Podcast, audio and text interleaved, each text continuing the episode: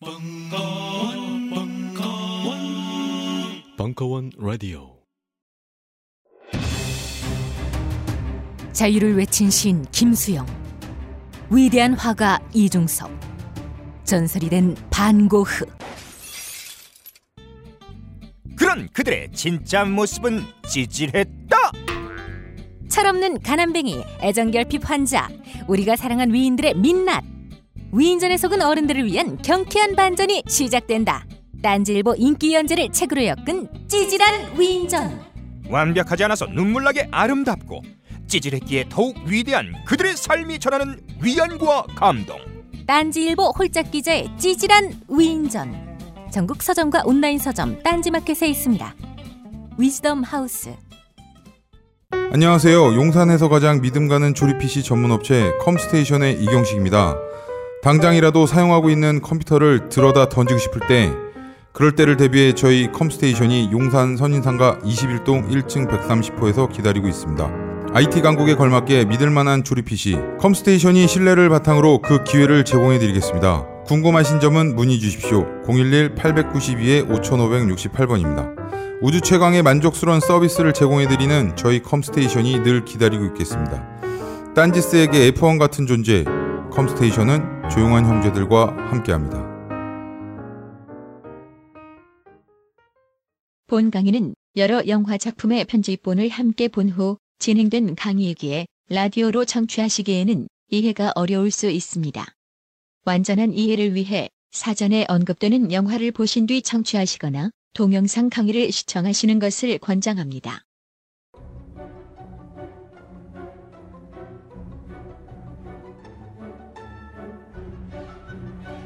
공포시대의 공포영화 월하의 공동 관람 1강 프리츠 랑의 M 2부 8월 17일 강연.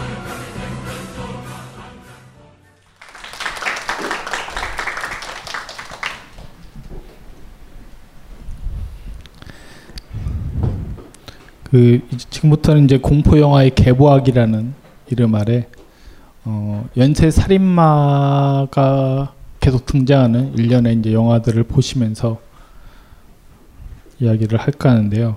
음, 조금 영상마다 좀 긴 것도 있고 해서 중간중간에 이제 영상을 다 온전하게 보지 못한 채 제가 말을 치고 들어가는 경우도 있을 수가 있습니다. 양해 부탁드리고요.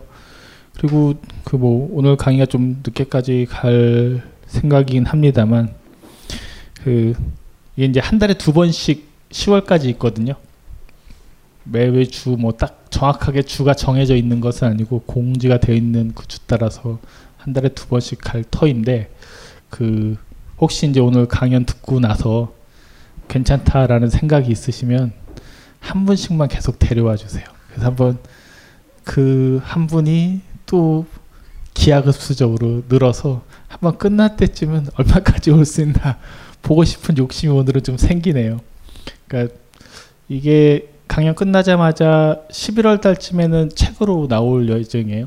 공포 시대의 공포 영화라는 제목으로 나올 예정이고 저로서도 이제 많이 공력을 들이는 측면이 있기도 한지라 어, 뭐 혼자 오셔도 환영합니다만 한번 한 분씩 데리고 왔을 때 어떠한 파급력이 생길 수 있을까라는 것도 한번 실험해보고 싶다라는 욕망이 문득 들면서 제가 별로 제 욕망에 대한 얘기들을 잘 하는 캐릭터가 아님에도 불구하고 이번에 좀 한번 해봤으면 재밌겠다라는 생각이 들어서 듣고 좀 영양가가 있다라고 생각하시면은 다음 다음 주 이제 한 주 지나고 나서 또 뵙게 되는 거죠. 그때는 음, 친구와 함께 무슨 공포 영화를 친구랑 같이 보러, 보자고 하면 그것도 좀 이상하긴 하겠다. 그때부터는 조금 무서운 영화들이 나오기도 하니까요. 음, 예고도 미리 해드릴게요. 어떤 개부학들의 영화들이 나오는지. 오늘 이제 첫 번째로 보실 영화는 1943년도에 알프레드 히치콕이 만든 의혹의 그림자라는 영화고요. 어, 두 명의 찰리가 등장하는 영화예요. 앞에서 이제 M이 연쇄 살인마가 한 사회 속에서 어떠한 파급력을 지니는가라는 것을 보여줬었던 영화였다고 한다면 히치콕의 관심사는 좀 그와는 다릅니다. 히치콕 뭐 미디어에 대한 관심사 이런 것들이 잘 드러나지 않아요. 그보다는 사회학적이기보다는 훨씬 더 더 개인적이고 사적인 관계들 속에서 살인마를 등장시키거든요.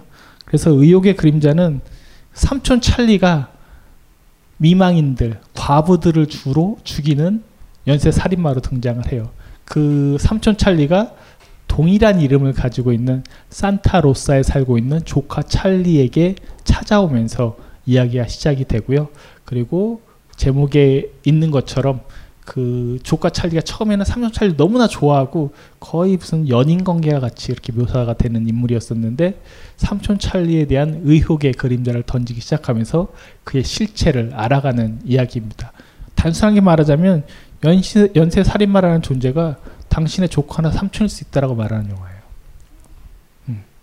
우리는 의외로 범죄라든가 악이라든가 이런 것들이 나와는 전혀 상관없이 저 멀리 떨어져 있는 딴 나라의 남 남의 나라의 이야기라고 생각하기 쉽습니다만 히치콕이 공포를 일으키는 방식은 그걸 바로 내 이웃, 내 남편에게 가져와요. 그래서 뭐 서스피션이 이런 영화들을 보면 남편을 의심하는 아내의 이야기 혹은 아내를 죽이는 죽이려고 어, 살인을 공모하는 남자 이야기 그게 뭐 다이얼 램을 돌려라 이런 영화들에서 표현했던 것들이거든요.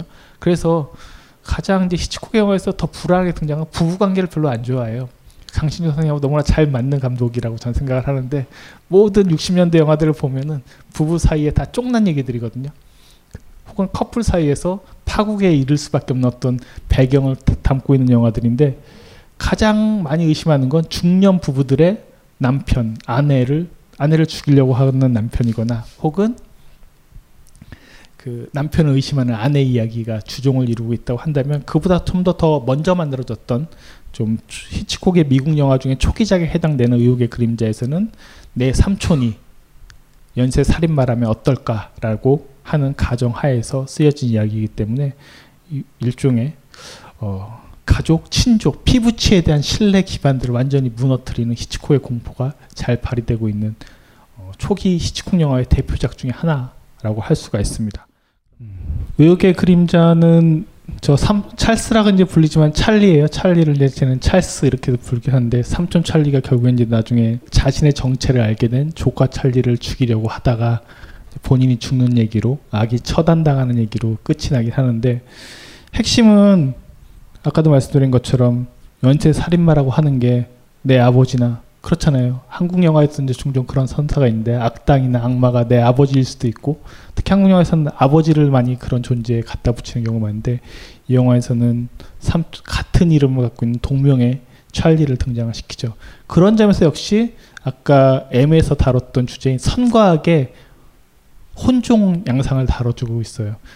조카 찰리를 향해서 삼촌 찰리가 하는 유명한 대사 중에 하나가 보여드리지는 않았습니다만 이런 말이 있거든요. 넌 그저 아무 일 없이 하루를 보내고 밤에는 평화롭고 의미 없는 꿈을 꾸며 아무 일 없이 자겠지. 그런데 내가 너에게 악몽을 꾸게 했구나. 내가 세상에 대해서 뭘 알아? 이 세상이 얼마나 더러운 악의 소리인 줄 아냐고. 어차피 세상은 지옥이야. 삼촌 찰리는 어차피 세상이 타락해 있다고 생각을 하고 자신이 미망인들을 죽이는 것, 과부들을 죽이고 그녀들의 돈을 취하는 것. 맨 마지막 기차 탔을 때도 어떤 여자한테 손을 흔들잖아요. 새로 미망인 얻어 저기 잡아가지고 이제 이 산타로스를 떠나는 중이었던 거예요. 그래서 또 하나의 희생양을 미리 설정해 놓은 상태였었는데 어. 그래서 자신의 어떤 행위나 이런 것들에 대한 정당성들을 조카 찰리에게 주장하지만 조카 찰리는 그걸 도저히 이해할 수 없는 너무나 순진한 여성 캐릭터로 등장을 하죠. 하지만 이 영화를 묘하게 보고 있다면 그 두 명이 완전히 다른 존재가 아니라 똑같은 이름을 지닌 동전의 양면과도 같은 존재라는 것들을 언뜻 언뜻 보여주고 있으면서 선과 악이라는 것이 이렇게 명확하게 구별될 수 있는 것이냐라는 그 연쇄살인마를 다루고 있는 영화들의 주요 테마를 이 작품에서도 반복해서 보여주고 있습니다. 뿐만 아니라 M에서 이제 휘파람 소리 기억나시죠? 페르귄트의 조곡. 역시 여기서도 그 음악이 나와요. 프란, 프란치 레하르의 오페레타인 유, 유쾌한 미망인이라는 왈츠 곡이 계속 반복적으로 주요한 모티브마다 나오면서 영화 시작 때도 나오고 어떤 일들이 일어날 때마다 계속 반복적으로 나오면서 마치 그 음악과 함께 삼촌 찰리의 악마성을 떠올리게 만드는 그런 효과들도 활용하고 있어요. M이 만들어낸 이런 음악적 효과라든가 선하게 어떤 캐릭터에 대해서 모호하게 뒤섞는 경향 그렇잖아요. 내 아버지, 내 아내 혹은 내 가족 중에 누군가가 악마라고 한다면 여러분께서 선뜻 그걸 처음부터 인정하실 수 있겠어요? 인정할 수 없다고요. 실제로 악마가 무서운 순간은 오히려 에메서처럼 멀리 떨어져 있는 존재, 거리를 둔 존재일 때 악마라고 규정하는 게 쉽습니다. 편하잖아요. 나랑 상관도 없는데 무슨 제가 무슨 연쇄 살인마든 뭐든 죽이면 돼라고 말하면 되는데 그게 아니라 그 존재가 내가 너무나 잘 알고 있고 내가 심지어 사랑했던 사람이라고 한다면 그때는 심정이 어떻게 되시겠어요? 종종 그 일본 사회도 그렇고 한국 사회도 그렇고 내 자식들의 문제가 악마의 존재로 밝혀졌을 때 부모들이 겪게 되는 정신적 공황과 패닉은 이 영화에 등장하는 조카 찰리 이상으로 너무나 강력한 것 중에 하나일 수밖에 없을 거예요. 그래서 진짜 무서운 것은 진짜 악이 무서운 것은 멀리 있을 때가 아니에요. 멀리 있으면 쉬워요. 차라리 귀신이면 좋게요. 혹은 뭐 도깨비면 좋게요. 드라큘라면 좋게요. 멀리 떨어져 있는 어떤 괴물적 존재들일 때는 더 편합니다. 하지만 그게 내 피부치거나 내가 사랑하거나 가끔 이제 개에 대한 영화도 요즘 그 반려견들 이제 키우시는 분들도 또 많이 계실 텐데 그런 개가 개와 같은 그런 존재들도 개와 같은 존재가 말이 좀 이상하다. 헐리우드 영화나 그 영화들에서는 종종 악마견일 때들이 있거든요. 그렇게 묘사될 때 그게 더 공포스러운 이유는 개가 인간과 친한 동물인데 악마여서가 아니라 내가 길렀고 내가 애정과 헌신과 사랑을 줬는데도 불구하고 악마일 수밖에 없을 때 그때 생기는 공포라는 게 그 반작용이라는 게 훨씬 더 더 크다고 말씀드릴 수가 있을 것 같아요. 그런 점에서 의혹의 그림자는 이웃집 아, 연쇄 살인마를 아주 가까운 존재로 끌어당겨서 근접해서 바라봤을 때 생기는 어떤 공포의 효과를 다루고 있는 대표적인 작품이라고 어, 말씀을 드릴 수가 있을 것 같습니다. 그 다음에 보실 영화는 그 사냥꾼의 밤이에요. 사냥꾼의 밤이라는 영화인데 찰스 로튼이 1955년도에 어, 잠깐만요. 네 만든 영화고 어, 이 작품은 여러 가지로 의미가 있는 찰스 로트는 배우이기도 했었고 이 영화가 유일한 연출작이자 첫 영화이자 또 대표작이기도 해요. 어, 55년도에 가장 독특한 영화 중에 하나인데 이 주인공은 선교사 역할을 하고 있어요. 그래서 평소에는 그런 어떤 종교적인 포교 활동을 펼치지만 이 사람 역시도 미망인 을 중심으로 해서 과부들 주로 살해하는 캐릭터예요. 그러면 40년대, 50년대 그 연쇄 살인마 영화를 보면 과부 살인마들이 많아요. 왜 그랬을까요? 왜 그랬을까요? 맞아요. 전쟁 때문에 그래요. 멜로 드라마에서도 제가 이제 지난주에 했었던 시네루맨에서 더글라스 서크의 그 바람에 씌어진 바람에 쓰여진 편지라는 영화를 했었는데 그 더글라스 서크의 멜로드라마도 상당 작품들이 미망인들을 주인공으로 내세웠었거든요. 그만큼 전후 시기 때는 당연히 남자들은 군대에 가거나 전쟁에 참여하니까 집에는 여성들만 남게 되죠. 근데 이 여성들을 대상으로 해서 살해를 저지르는 사회적 현상들이 꽤 심했고 뭐 살인까지는 아니더라도 사기를 저지르거나 하는 것들이 꽤 심했던 경우였었기 때문에 도덕적으로 전쟁이 한번 지나가면 어, 윤리적으로 다 타락하기 마련이거든요. 그런 가치관들이 확 떨어지게 되면서 이런 그 미망인들을 노리고 있는 연쇄 살인마들이 많이 등장을 하는데요. 이 작품에서도 역시 미망인 연쇄 살인마인 그 주인공이 어, 선을 가장해서 보여주고 있습니다. 이 작품을 단순하게 설명드리자면 그 연쇄 살인마라고 하는 존재가 종종 더 무서워질 때는 아까 히치콕의 경우에서는 이웃집 살인마일 때 무섭다고 말씀드렸는데 이 영화에서는 오히려 선량함의 옷을 입고 있기 때문에 겉에서 보면 밖에서 보면 아 그 사람 좋은 사람이야 라고 얘기하고 있는데 알고 보면 무서운 존재인 거죠. 그런 이미지들이 영화에서 대단히 잘 묘사가 되고 있습니다. 찰스 로튼의 이 영화는 약간 동화적인 분위기를 가지고 있어요. 일종의 약간 민요도 흘러나오기도 하고. 근데 아까 이제 손 장면들을 제가 따로따로 보여드렸는데 한쪽에 왼쪽에는 hate라고 써 있고 오른쪽에서는 love라고 써 있는 두 손을 가지고 있는 남자예요.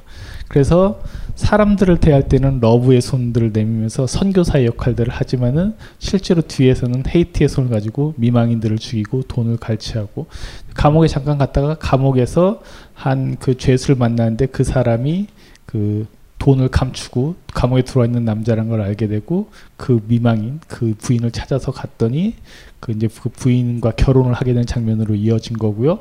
거기에 존이라고 하는 아이와 그 이제 여동생이 그 돈을 아버지의 유언에 따라서 감추고 있는 상태였었어요. 그걸 어디에 감추고 있었냐면 인형 안에다 감추고 있었는데 그 인형을 들고 강을 따라서 쭉 내려오면서 나중에 이제 쿠퍼라고 하는 그 부인을 만나서 도움을 얻게 되는 거예요. 그 쿠퍼라고 하는 부인은 사실은 되게 유명한 배우예요.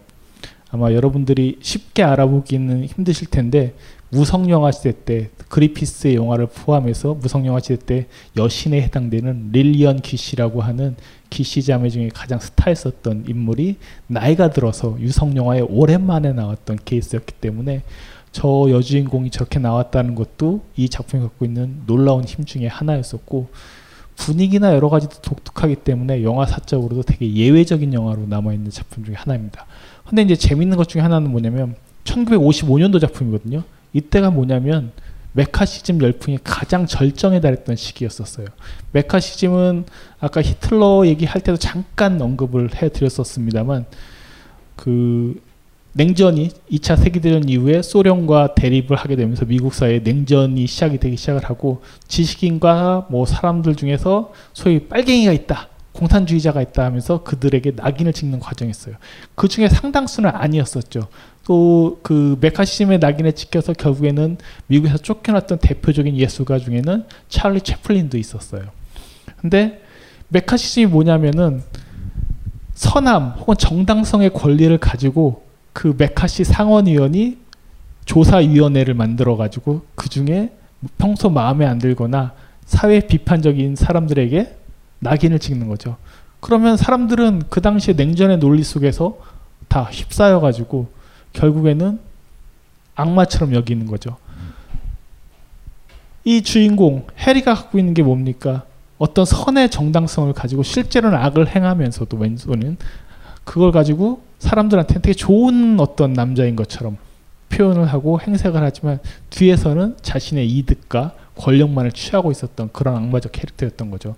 연쇄살인마라고 하는 게 이 당시에 나오는 악당들은 자연스럽게 메카시즘의 좋은 영화들은 메카시즘의 어떤 흐름과 연결이 되기 마련이에요. 그래서 사냥꾼의 밤을 읽는 여러 가지 방식이 있겠지만 여기에 나오는 헬이라고 하는 연쇄살인마는 일종의 메카시즘의 부패한 권력적 상징으로도 읽을 수가 있을, 뿐, 있을 뿐만 아니라 이 사람이 주로 노리는 것은 미망인 내지는 아이들이었기 때문에 역시 동시대의 약한 존재들을 희생양 삼아서 폭력을 저지르고 있는 것을 볼 수 있죠.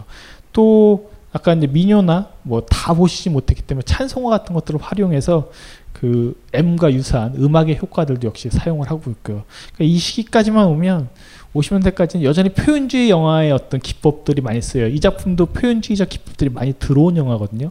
그래서 어떤 인공적인 세트라든가 조명이라든가 이런 것들을 활용해서 어, M과 똑같진 않습니다만 M에서 보여주는 어떤 명암적 대비라든가 조명의 강렬한 효과라든가 이런 것들을 고스란히 활용합니다. 그러고 보면 표현주의 영화가 공포 영화의 상당히 중요한 기본 틀들을 만들어냈고 그 효과들이 50년대 미국 영화까지도 계속 공포 영화들에 활용이 되거나 연쇄살인마 영화에 활용이 되면서 쓰이는 것을 알 수 있다고 할 수가 있어요. 근데 60년대 넘어가면 칼라가 본격적으로 등장하면서 표현주의와 이제 약간 사요나라 해요.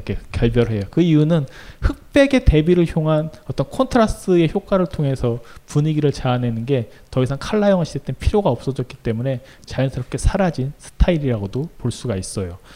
어, 저는 사냥꾼의 밤이란 영화를 넣을까 말까 많이 고민을 했었었는데 다시 이렇게 집에서 주말 동안에 보고 있으면서 끝내 집어넣기로 결정했던 이유 중에 하나는 공포 영화로서 여러 가지 면모들을 다 가지고 있는 것 같아요. 이 작품에 영향을 미친 영향을 받은 한국 영화가 한 편 있거든요.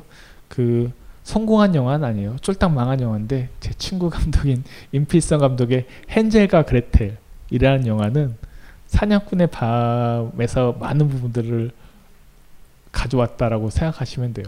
그러니까 동화적인 분위기라든가 아이들이 중심이 돼서 그런 이상한 수상한 남자 어른에 대한 관계들을 다루고 있는 것들은 사냥꾼의 밤에 많은 영향을 미쳤고 사실은 사냥꾼의 맡기는 동화적 분위기야말로 어떻게 보면은 예외적이긴 하지만 공포 영화에서 지금까지도 잘 쓸 수 있는 그 많은 작품들의 효과가 아닌가 싶은 생각이 들어요. 예를 들면 퍼시픽 림을 만들고 있는 그 길레르모 델 토로의 작품 중에 그 어, 오필리아가 주인공으로 나오는 영화가 있었어요.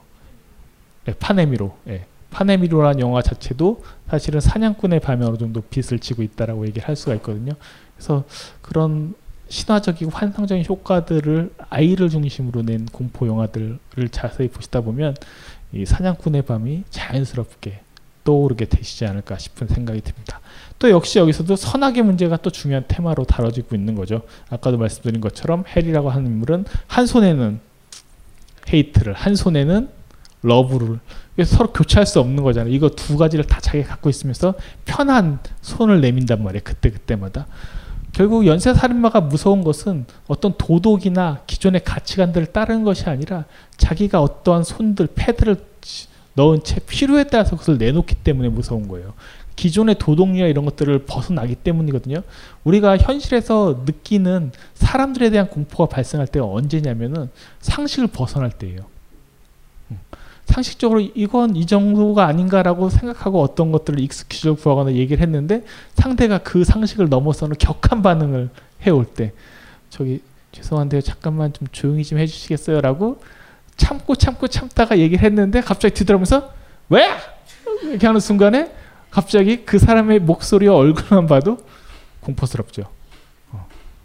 나는 그동안의 수많은 과정을 통해서 참고 참고 어떤 예의 우리가 합의된 상식 수준을 표현했음에도 불구하고 그것을 넘어선 순간이 사실 공포거든요. 연쇄 살인마들이 무서운 순간들은 그런 경우들이 많이 있어요. 악마를 보았다 해서 최민식 씨가 종종 짓는 표정들은 상식적인 수준을 갑자기 확 넘어서는 거예요. 원래 단계가 있거든요.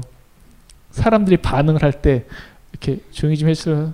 아 예. 그다음에 또 다시 하면 하고 이게 정도의 어떤 단계를 밟아서 그 분노의 수치까지 끌어올려줘야 되는데 연쇄 살인마 영화의 그런 캐릭터들을 보고 있으면 진짜 연쇄 살인마들이 그런지 모르겠습니다. 보고 있으면 그런 것들이 비약되는 거죠. 그래서 제가 농담처럼 얘기하는 게 어, 감정의 기복이 심한 사람 이게 Z 단계에서 갑자기 A 단계로 확 뛰어오르는 사람 조심하셔야 됩니다. 동일한 기질을 가지고 있어 영화를 통해서 봤을 때는. 감정적 비약은 상대에게도 격한 반응을 일으키면서 상대의 분노를 또 자아내기 마련이거든요. 폭력은 언제든지 상호적일 수밖에 없어요. 그 반응에 대해서는. 액션이 있기 때문에 리액션이 있는 것이지 액션이 없는 리액션은 현실적으로는 별로 없어요. 물론 연쇄살인마 영화에서는 액션이 없는데도 종종 리액션이 있는 영화들이 있어요. 이따 맨 마지막에 보실 안톤 시거와 같은 인물들은 액션 없는 리액션을 보여주는 그런 인물들이긴 합니다만 어, 어느 정도 현실적인 관계 안에서는 단계가 있다라는 생각을 하시면 맞지 않을까 싶고요. 그 해리의 그 선함에 빠지는 사람들이 이 영화에서 가장 무서웠던 것 같아요. 그 마을 주민들이 해리를 너무나 좋은 남자라고 묘사하면서 아까 그 어머니죠. 조은의 어머니와 결혼을 경, 권유하거나 권장하거나 장려하는 모습들은 종종 우리가 그 이런 악마의 얼굴들을 잘 모른다라는 생각이 들게 만들어줘요. 그 많은 연쇄 살인마의 현실적인 사건들을 뒤져봐도 실제로 그 남자가 그런 남자인지 몰랐다라고 하는 이웃들의 증언들이 나중에 늘 뒤따르기 마련이거든요. 너무 관습적인 서사인가? 관습적인 말인가라고 생각할 때도 있는데 많은 공포의 주인공들은 의외로 현실에서는 이 찰스 로튼의 영화에 나오는 해리처럼 오히려 너무나 그 영혼, 선함 이런 것들을 강조하고 있어요. 제가 그 군대 있을 때 약간 트라우마가 있는 얘기를 하나만 말씀드리면 어, 제 이제 군대 고참이었었는데 그분은 아, 목사 지망생이었었어요. 나중에 됐는지 안 됐는지 모르겠어요. 근데 저한테 뭔가 일을 시켜 먹어야 되니까 일을 시켜 먹으면서 갑자기 그 종교의 논리를 내세워서 뭐 그 성서에 그런 사고 방식들이 있거든요. 혹시 교회 다니시는 분들은 들으실지 모르는데 하나님 중심의 사고를 해라. 라는 얘기를 그대로 얘기하면서 고참 중심의 사고를 해라라고 나한테 얘기하는 거예요. 그래서 전 보면서 저 새끼 미친 새끼 아니야? 저런 애가 목사가 되니까 한국 기독교 이 모양 이 꼴인 거지라는 생각밖에 안 했었던 기억이 나요. 저는 그 사람이 모든 사람들은 다 좋은 사람이라고 그래요. 그 사람 법 없이도 살 사람이라고 얘기해요. 근데 난 그 사람이 말하는 그런 어떤 권력의 논리, 사실은 종교의 논리는 잘못 이용하면 권력의 논리가 될 수 있고 힘의 논리가 될 수밖에 없거든요. 아버지의 논리이기 때문에 그 논리를 자기의 논리로 활용을 해서 저한테 얘기를 하고 있을 때 이런 미친 사이비 같은 이라고 가장 무서운 건 이 해리처럼 사이비들이에요. 왜? 그들은 표면적으로는 너무나 선한 얼굴을 하고 있으면 하고 있을 뿐만 아니라 가장 선한 종교의 얼굴을 표방해서 얘기하고 있기 때문에 그래요. 그래서 그 사입이라는 영화도 있지만 애니메이션도 있었지만 그런 영화들이 어떤 인간의 끔찍한 면모를 보여주냐면 차라리 나는 악마야, 난 나쁜 놈이야라고 하는 존재들은 덜 무서워요. 악마라고 선언하고 다니고 있기 때문에 덜 무서워요. 근데 그게 아니라 현실에서 일상에서 해리처럼 자 기도합시다. 라고 하는데 뒤에서 칼을 꽂거나 뒤통수를 치는 인간들이 진짜 악마예요 더. 이 영화는 그걸 정확하게 보여줍니다. 그리고 그것은 종교적인 차원에서 뿐만 아니라 현실적 사회적 차원에서도 교사의 탈을 쓰고 있던 어떤 다 우리는 선입견을 갖고 있잖아요. 선교사는 같은 교사다. 교사는 누구는 교수는 선할 거라 생각하잖아요. 아니에요. 인간은 다 거기서 거기에 똑같아요 뭐 저도 뭐 이렇게 엄청나게 선할 거라고 전 주장하고 싶지 않습니다. 다 거기서 거기에요. 거기서 거기인데 그런 어떤 직업 때문에 직업의 탈을 쓰는 거거든요. 어떤 직업의 탈에 우리는 그 가면에 잘 속아요.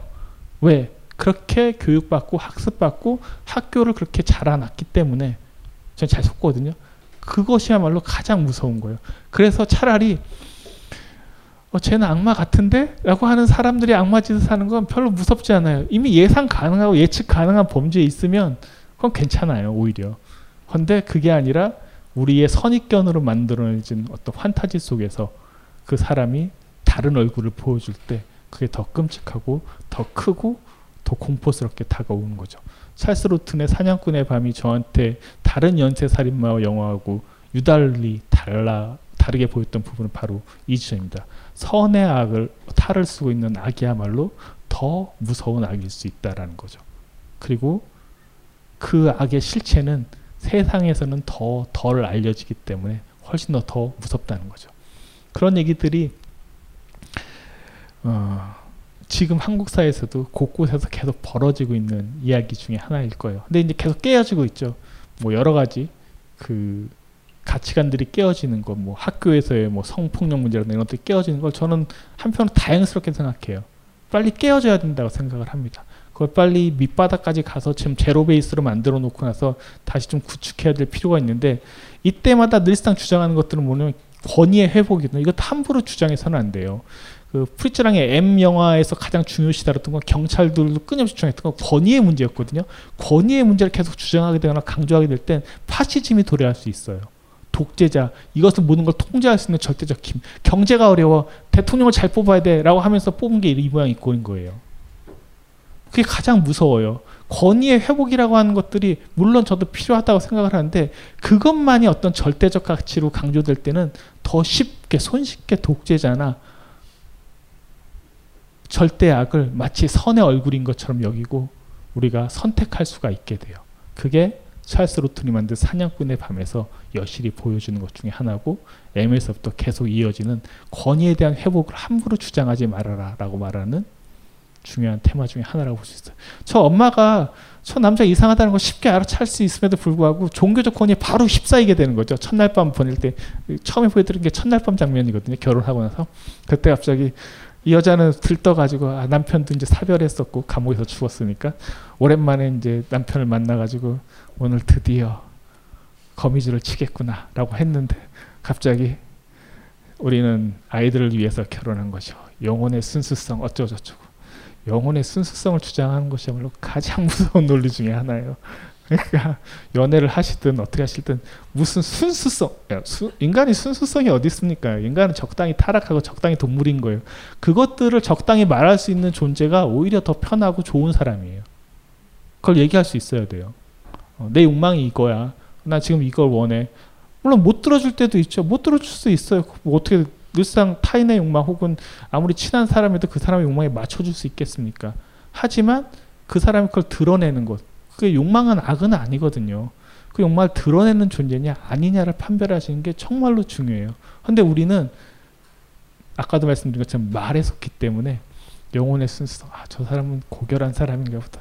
저도 맨날 그 강연장에 있기 때문에 제가 단상이 좀 어쩔 수 없이 좀 높이 있지 않습니까? 사실 약간 이런 걸 좀 불편해하는 편이긴 해요. 저는 같이 낮, 낮거나 차라리 위에서 내려다 절 봤으면 더 좋겠다는 생각을 하는데 그렇기 때문에 뭔가 되게 지적이고 멋있는 말을 할 거라고 생각하시지만 다 환타지예요. 그런 게 어디 있습니까? 그냥 비슷비슷한 인간이고요. 그냥 제가 좀 더 더 희한한 쪽에 관심이 많았고 영화에 관심이 많거나 문학과 철학에 관심이 많았을 뿐인 거지.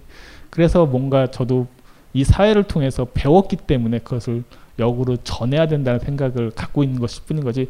그 알량한 그 의무감밖에 없어요. 그 이상 없습니다. 그 이상 없고 적당히 일하면서 돈 벌기도 원하고요. 적당히 일하면서 잘 먹고 잘 살기를 원하는 그런 평범한 사람일 뿐이에요. 그런데 어떤 위치나 환경이라는 것들이 그것을 왜곡된 채 만들어주기가 너무 쉽거든요. 그래서 그런 걸 쫓지도 마실 뿐만 아니라 스스로 그런 위치에 있다고 해서 그런 판타지에 빠져도 절대 안 됩니다. 제가 만약에 계속 강연을 한다면 끊임없이 경계하는 것은 제가 과연 선생인가에 대한 근본적 질문이에요. 저는 목사님이나 뭐 스님이 아니잖아요. 그렇기 때문에 그 끊임없이 의심해야 되고 그 자리에 있는 것에 대해서도 어 두렵게 생각해야 된다고 생각을 해요. 그렇다고 해서 뭐 이게 저한테 검열이나 어떤 통제력으로 다가오는 편은 아니에요. 그냥 어차피 인간 뭐 있어 그냥 하고 싶은 말 하고 살 거야라는 주의에 더 가깝긴 한데요. 그럼에도 불구하고 그것이 우월감으로서 작동할 때가 종종 있어서 스스로 많이 경계하고 있는 지점 중에 하나예요. 그럴 때 저도 모르게 우월감의 언어를 내뱉었을 때 책임지지 못하는 말을 하게 되고 그것 때문에 뭔가 문제를 야기한다고 저는 생각을 합니다. 어쨌든 갑자기 또 제 얘기로 넘어갔죠. 음, 제가 악이라는 뜻은 아니에요. 하지 마세요. 네, 그 찰스 로튼의 영화를 보셨고요. 영화 이렇게 보셔도 좀 괜찮죠. 네, 나름 아, 저 장면을 찝어내느라고 꽤 많이 고심을 하거든요. 제가 이제 선택한 장면들을 편집해서 이제 편집해 주시는 건데 어, 고심하는데 좀 됐으면 짧게 하려고 하는데 어떤 영화는 너무 낯서실 것 같아서 그래서 이제 조금 길게 가는 것들도 있는데 어, 다음 번부터는 최대한 짧게 아까 5분에서 제가 7분 정도로 얘기했는데 보다 보니까 7분은 괜찮은데 7분에서 10분으로 갈까라는 또 얄팍한 마음이 들긴 하는데 어쨌든 10분을 안 넘기게 최대한 줄여보도록 하겠습니다. 요즘 나는 책 추천을 하지 않는다. 그래도 이 책은 추천하지 않을 수 없다. 나는 딴지일보 읽은 척 매뉴얼의 애독자였으니까. 이웃 시민 고전은 직접 반려들어 읽는 게 가장 좋다. 그게 여의치 않으면 너부리의 읽은 척 매뉴얼을 읽어라. 읽은 척 매뉴얼은 고전들의 뒤틀린 소개이자 색다른 비평일 뿐만 아니라 그 자체로 고전과 맞먹는 유사 고전이다. 고종석 그는 딴지일보 역사를 통틀어 가장 딴지적 글쟁이다. 김어준 고전이 얼마나 재밌는가를 은하계에서 가장 재밌게 설명하는 책. 딴지 편집장 너브리의 고전문학 읽은 척 매뉴얼. 아직 고전을 모르는 분들께 그리고 이미 고전을 알고 있는 분들께도 강력 추천합니다. 지금 바로 전국 서점에서 만나보세요. 딴지 마켓에서 구입하는 분께는 저자 사인본을 배송해 드립니다.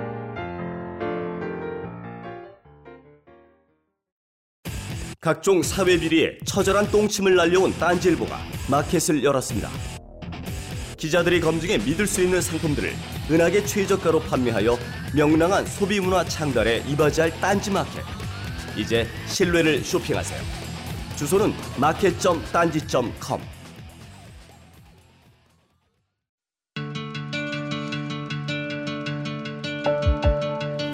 여러분들이 좀더 즐겁게 남은 여러분의 인생 동안 단 몇 초라도 더 즐거움을 기쁨을 가질 수 있는데 조금이라도 도움이 되었으면 합니다.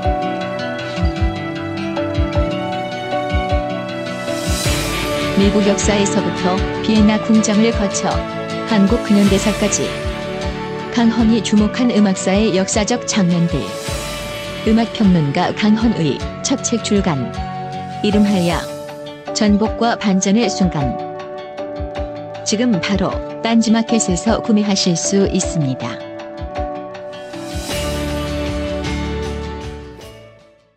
다음 작품은 그 이제 60년대로 넘어가면 확 바뀌어요. 미국의 그 연쇄살인마 영화들이 어떻게 바뀌냐?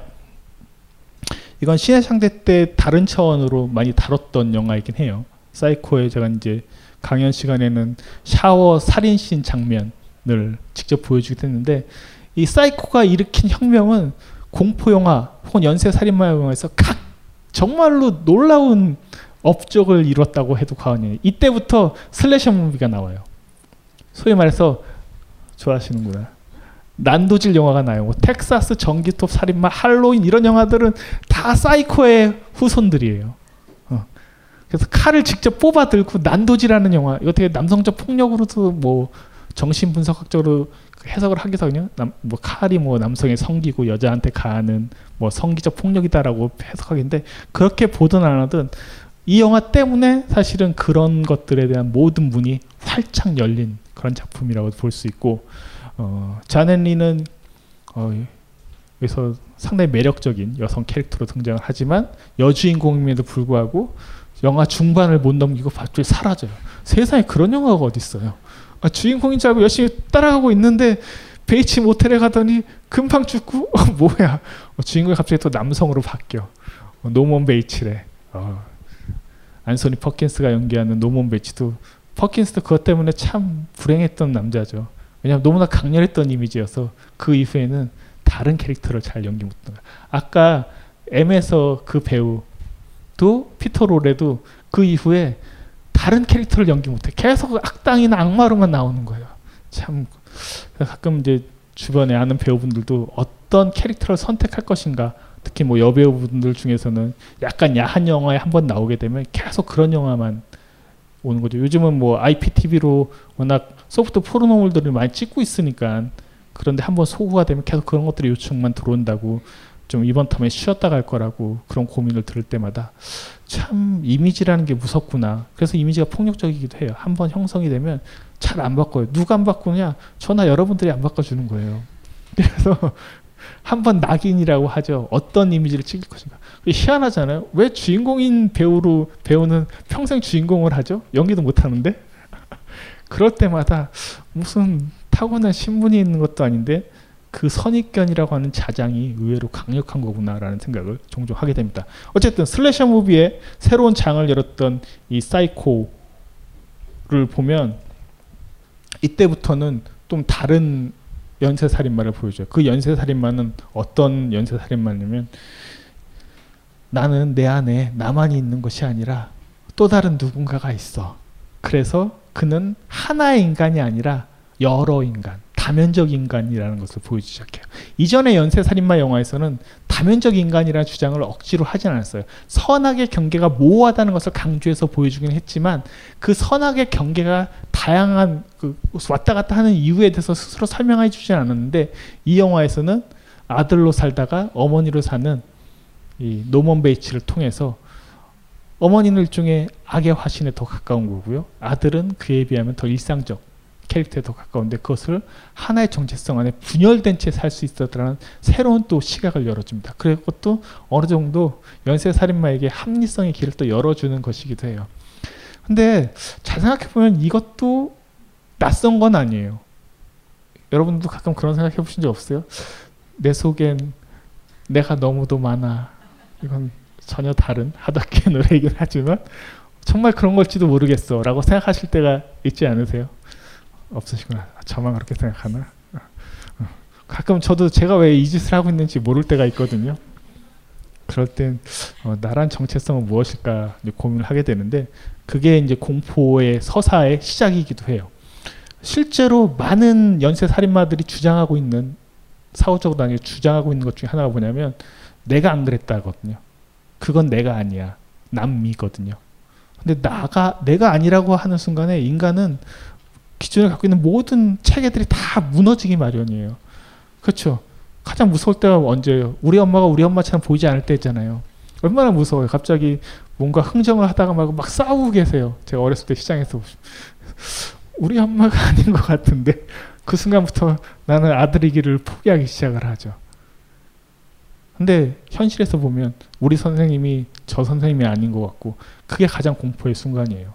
아까 성폭력에 대해서 우연히 이제 말씀드렸는데 성폭력의 90% 가까이는 다 아는 사람에 의해서 형성된다고 하거든요. 낯선 사람에 의해서 형성된 확률은 20% 미만 쪽이래요.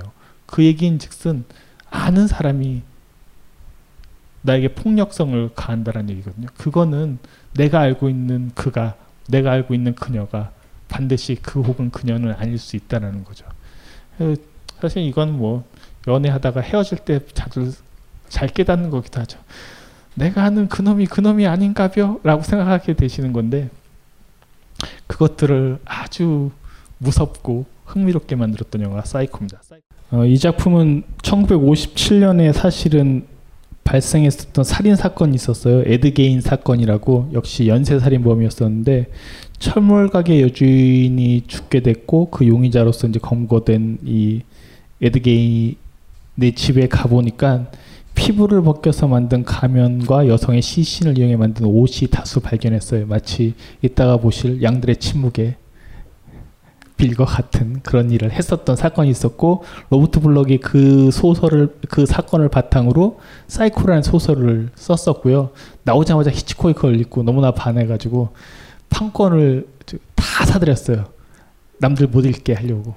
그래서 다 책을 다 자기가 사들인 다음에 영화의 제작에 들어갔죠. 판권을 이제 구매한 다음에 그렇게 해서 만들어진 영화였었고 어, 이 작품이 이제 제가 두 가지 차원에서 말씀드리고 싶은 게 있는데 하나는 약간 이제 슬래셔 무비라고 말씀드렸죠. 난도질 영화의 효시예요. 근데 이제 우리가 요즘 알고 있는 슬래셔 무비는 좀 달라요. 어, 이게 이제 90년대를 통과하면서 스크림이나 이런 영화들이 나오면서 이런 slasher movie들은 하이틴 로맨스, 하이틴물과 같이 연결되면서 그 slasher movie들을 마치 축제처럼 즐기는 오락 영화들이 많이 만들었어요. 뭐 나는 내가 지난 여름에 한 일을 알고 있다. 뭐 이런 영화들이 90년대 때 엄청난 인기를 누리면서 slasher 장르라는 게 하나의 10대 장르가 됐고 여기에 호러퀸들 하이틴 호러 스타들이 대거 등장하기 시작하면서 한국에서도 요고 괴담을 통해서 이제 하이틴 호러 스타들이 등장을 하는 문화가 한때 생겼었습니다만 미국에서 이것이 꽤 공고하게 90년대를 통과하면서 만들어졌었어요. 그런 것까지 연결이 돼요. 이때 슬러시 무비는 일종의 정상성이나 사회성들을 일탈한다는 점에서 축제성이나 예외성을 갖게 되어 있는 부분들이 있어요.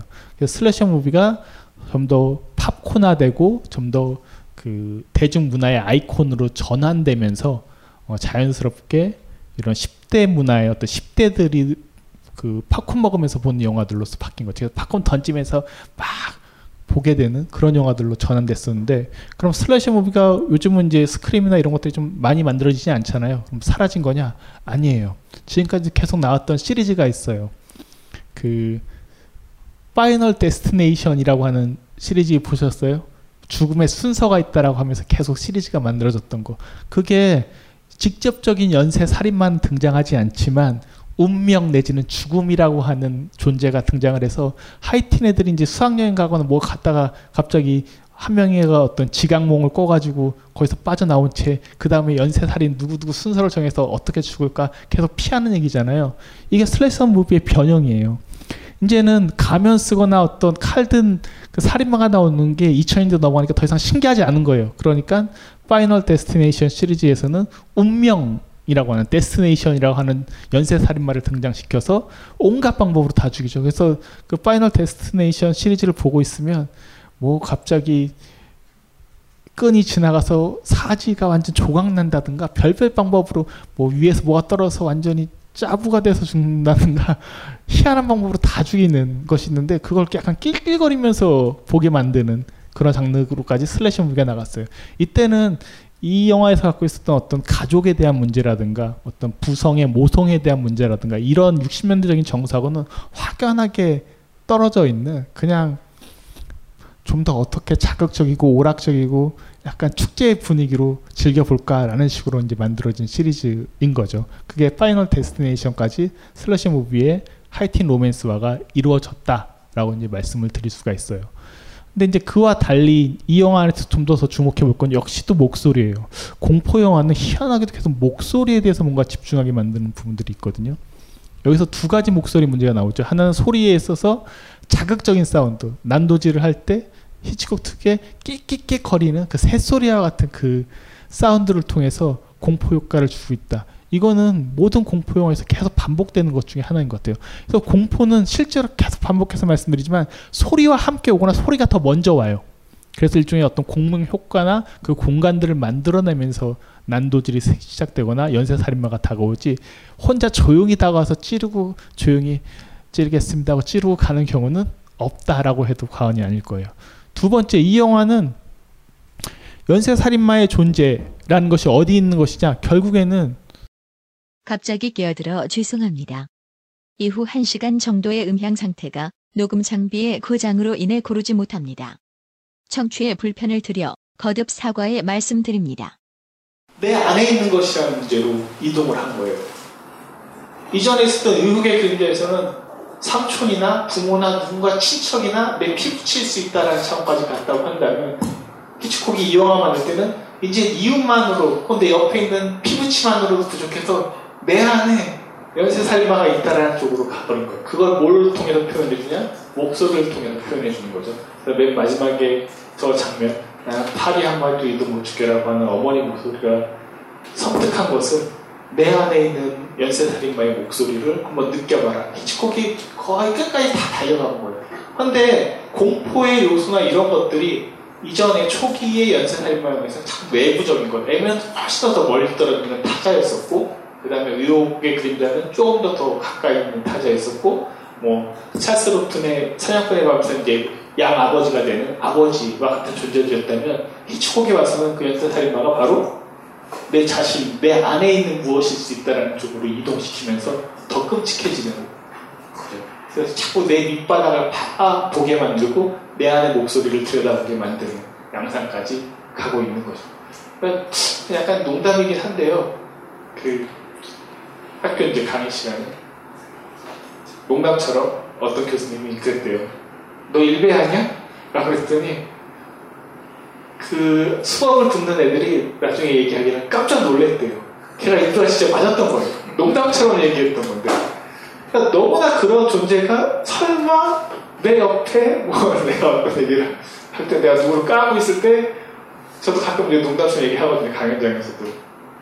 일배 아니에요? 이렇게 물어보면 당연히 아니라고 아니라고 얘기하진 않는 것 같아요. 그냥 표정 없이 미소만 날려주고 있는데 썩소를 날려주시는데 가끔 의심스러운 거죠. 내 옆에 있는 가까운 존재가 혹시 그런 것은 아니었을까. 근데 그게 내 안의 문제라고 한다면 내가 자고 나서 밤에는 모르죠. 제가 그러고 있을지 여러분 앞에서 이렇게 열심히 강의를 하고 있지만 집에 가서는 컴퓨터를 켜고 키보드 워리어가 되고 있을지는 모르는 일 아니겠습니까? 종종 그런 존재들을 만날 때 우리가 또 두려워진 건 내 안을 자꾸 들여다보게 만들죠.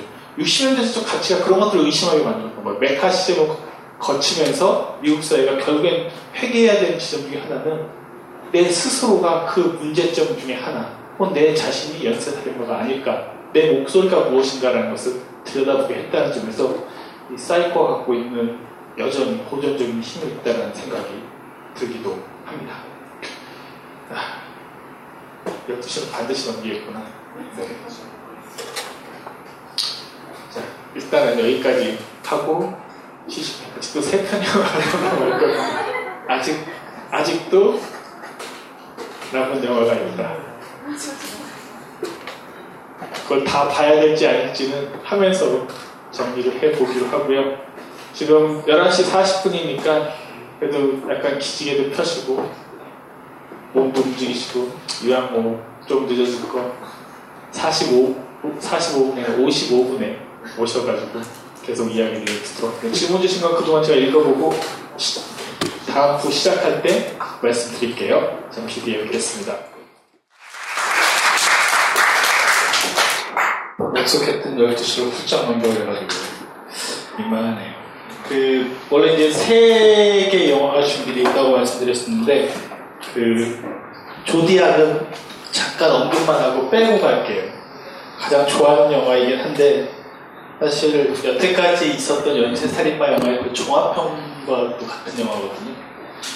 근데 그걸 설명하려면 디테일하게 다 들여다봐야 되는데 그러기에는 좀 무리도 따르고 해서 일단은 조디악은 빼고 양들의 침묵과 그리고 어, 약간 연쇄 살인마 영화라고 하기에는 좀 애매모호한 측면이 있습니다만 안톤 시로가 하비 바르뎀이 단발머리로 등장하는 그 노인을 위한 나라는 없다 마지막 살펴보고 최대한 빨리 정리를 한번 해보도록 하겠습니다. 일단 그 질문 주신 것부터 먼저 얘기할게요. 음, 처음에 질문 주신 게 음, 살인범보다 재판에 참관한 군중이 더 무섭게 보였어요. 파시즘을 드러내기 위한 의도였나요? 그 의도까지 100%는 모르겠어요. 왜냐하면 어, 프리츠랑의 부인은 실제로 파시스트가 됐던 인물이에요. 그래서 그 부인의 도움을 받아가지고 메트로폴리스나 이런 이야기들을 썼었거든요.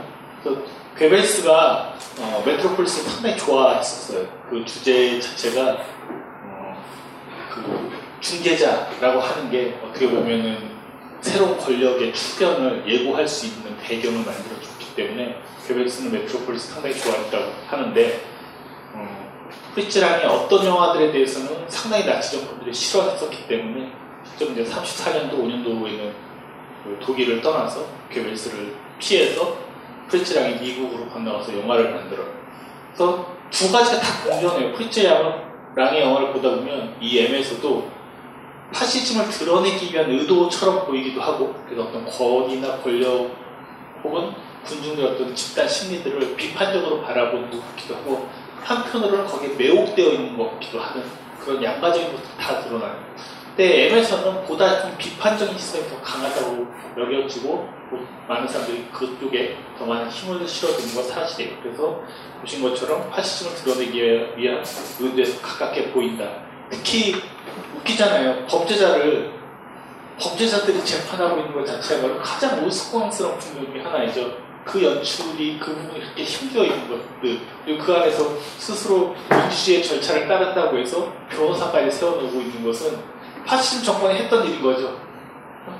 자기네 변호사 세워놓고 자기가 그 엉뚱한 사람 잡아다가 엉뚱한 사람은 아니었겠지만 어쨌든 잡아다가 그것을 하고 있는 것은 악당이 악당들을 잡아먹는 어떤 형국처럼 보였기 때문에 그런 것과 겹쳐져요. 하지만 1931년도는 파시즘 히틀러 정권이 아직 완전 장악했던 시기는 아니에요. 좀 더 더 흘러야 되거든요.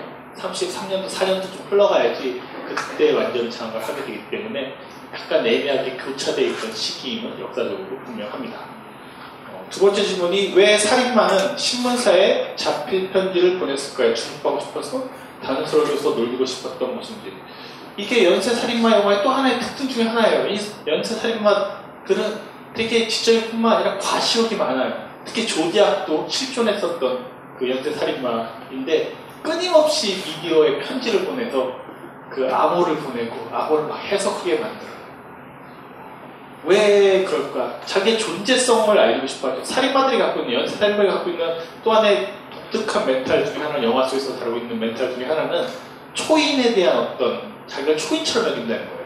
그건 뭐냐면 이채식의 초인이라기보다는 도덕적으로나 자기가 더 위에 있다라고 여기는 거예요. 그래서 내가 이런 일을 하고 있는데 얘들 모르지 좀 제대로 좀 알아라.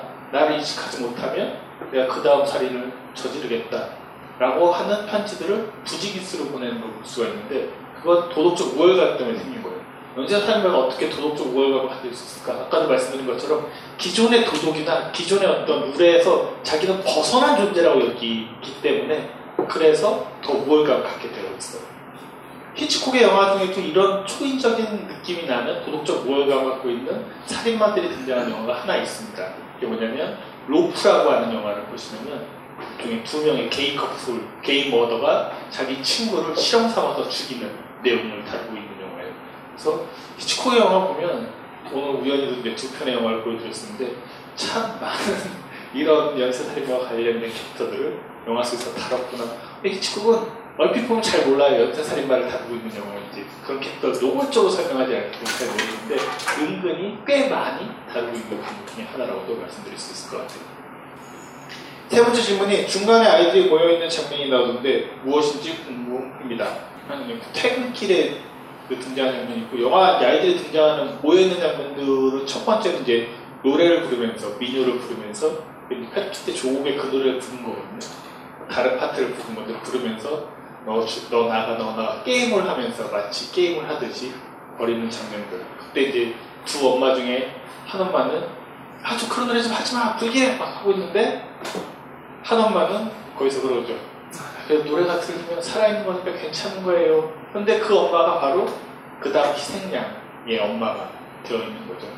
그러니까 따지고 보면 그 미디어에 대한 반응일 수도 있어요. 아까 제가 휘파람 얘기했었는데 우리가 어떤 연쇄 살인마나 공포적인 미디어들이 등장했을 때 반응을 하는 거 보면 어떤 분들은 무조건 듣지도 않고 아, 싫어 하지마 왜 이래 뭐 이렇게 하는 분들이 있고 어떤 분들은 그래도 뭐 그게 있으니까 그나마 우리가 아니까 괜찮지 이런 반응들을 엄마의 존재들을 통해서 이렇게 묘사하는 부분이기도 해요. 그런 것들도 좀 흥미롭게 보여지고 아이들이나 여성들 이렇게 약한 존재들을 보통 연쇄 살인마들이 희생양으로 삼는 이유는 역시 도덕적 우월감과 혹은 자기의 힘에 있어서 우월을 우위를 점할 수 있는 존재라는 것과 연결되어 있는 경우들이 많이 있습니다. 그 흡혈귀 영화로 넘어가면 살인 대상이 꼭 여자가 아니에요. 남녀를 불문하고 힘으로 제압할 수 있기 때문에 이야기가 달라지게 돼요. 좀비 영화에서 뭐 좀비들이 여성 희생자만 노려서 달려드는 거 보신 적 있으세요? 무차별적이잖아요. 그런 존재는 달라져요. 그래서 연쇄살인마라고 하는 존재가 되게 강한 척하지만 한편으로 보면 이런 어떤 소재 속에서만 놓고 생각했을 때 사실은 째째하구나 라고 생각해 볼 수 있는 거예요. 만만한 존재만 건드리는 거죠. 도덕적으로나 뭐 편지도 보내고 막 그러니까 조디아국서 역시 대부분의 희생자들이 여성들이었었고 근데 물론 조디아는 좀그 핀처형에서 묘한 부분들이 있어요. 남성들을 일부러 살려두는 경우들을 볼 수 있거든요. 어떤 그 메시지의 의미로 좀 복잡한 캐릭터들이 이제 영화들마다 등장을 합니다만 보편적으로는 여성들, 미망인들이나 이렇게 약한 존재들을 살인하는 그런 연쇄 살인마를 볼 수 있습니다. 어, 그 다음 질문이 미디어의 영향을 너무 많이 받은 것 같습니다. 정확하게는 미디어에 노출되는 사람에 대한 판타지가 너무 집요한 것 같습니다. 집요하게 몰입을 하고 그런데 그것이 오래 가지는 않습니다. 하지만 지치지 않고 관심인이 바뀌면서 계속 이런 생활 입니다. 일상생활의 사람들에게도 그럽니다. 친구들은 넌 너무 무서워. 스토커 기준 너무 심해. 너 같은 오타쿠스 처음 봐와 같은 이야기를 합니다. 예를 들어 설명해야 정확할 것 같은데 정리가 안 되는데 저 어떡하죠? 무슨 직업을 가져야 할까요? 스토커 참 집착이 좀 심하시다라는 얘기처럼 들리는데 어, 그 두 가지 방법이 있어요. 하나는 뭐냐면요. 관심을 여러 개 가지세요. 그러니까 심할 수 있어요. 어떤 성향이나 이런 몰입도가 되게 강한 사람들이 있거든요. 자기 어떤 라이프 스타일이나 성격 때문에 그런 경우들은 하나만 갖고 있으면 이렇게 문제가 되니까 계속 빨리빨리 바꿀 수 있는 한 세네 가지 패를 가지시면 중화가 돼요. 중독도 마찬가지거든요. 어떻게 보면 여- 저는 커피 중독이라고 말씀드렸는데 뭐 알코올, 담배 이런 중독들은 보통 중독 하나만 되진 않아요. 두세 개가 공통적인데 그걸 한 세네 개, 다섯 개 더 많이 늘리면 그래도 그것들을 교체해가면서 균형을 잡을 수 있는 여지가 생겨요. 이거는 아주 약한 방식의 어떤 대체인 거고 좀 더 더 적극적인 방식의 대응은 어, 사람이든 어떤 미디어에 대한 집착들이 많이 있으면 어, 이게 치료가 필요한 부분이 있어요. 그, 요즘은 이제 스마트폰 중독된 세대들이 정말 많잖아요. 거의 미디어 중독이거든요. 그 중2병 걸린 아이들 중에 상당수가 스마트폰을 떼어내면 소리를 지르거나 비명을 지르는 경우들이 부지기수로 요즘 발생을 하고 있어요. 방법은 하나밖에 없어요.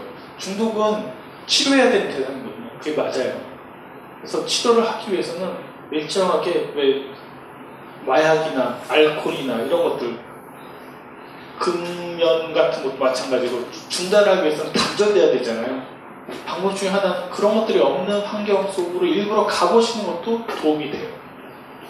그래서 어떤 사람에 대한 집착이 더 심하시다고 한다면 그런 집착할 수 있는 사람들이 아니라 더 조직화된 사회 속에서 집착을 하지 못하는 어떤 환경 속으로 들어가 보신다든가 아니면은 치료를 받아보시는 것도 좀 도움이 된다고 생각해요.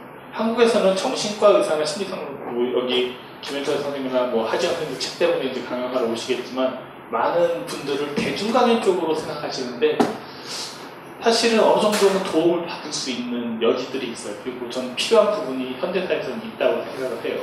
그게 완벽한 치료는 아니겠지만 어쨌든 남에게 이- 귀를 기울이는 게 먼저 더 중요하거든요. 어떤 그런 문제점을 본인이 느끼시고 계시다고 한다면 제가 보기에는 더 이거는 전문적인 어떤 치료나 상담을 받는 건 반드시 필요한 것이라고 저는 생각을 합니다. 그게 더 적극적으로 필요하실 것 같아요.